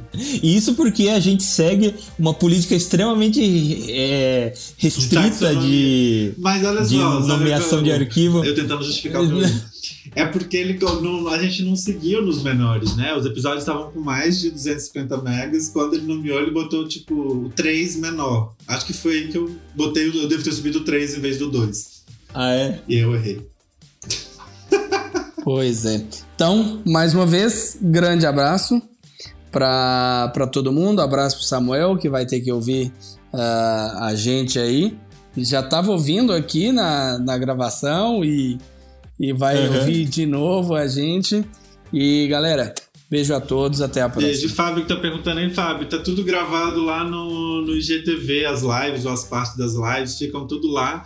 E no Spotify você encontra os episódios editados. É, tá meio atrasado nos episódios editados, mas é que a gente tá começando agora. Calma, pessoal, vai dar tudo certo. É, e só vai ficar meio picado as lives no meu exótico e no meu Dinopet. Porque teve problema que o Fernando não conseguiu abrir a segunda live. Salvar então... já no, no GTV aquela? Não eu acho sei. que a gente perdeu. Eu acho que a única que a gente vai ter no GTV vai ser essa daqui. As outras deu pau no deu, deu bug aqui no Instagram, a gente perdeu. Eu acho que, mas essa tá com um tempo bem razoável aí. E, tá rolando lá. E, e fica, fica pra galera ter só o gostinho e descobrir o que a gente falou antes, vai lá e prestigia o nosso trabalho na plataforma de podcast para valorizar a produção intelectual desses 45 anos de experiência aqui nessa bate-papo bem descontraído que a gente Exato. E lá no Spotify é só vocês buscarem pro meu exótico, vocês vão achar o podcast lá. Hum. Beleza, pessoal. Obrigado pela atenção, por tudo. Sigam a gente, compartilhem, mostrem para os seus amigos, mostrem para os seus inimigos também. E vamos que vamos.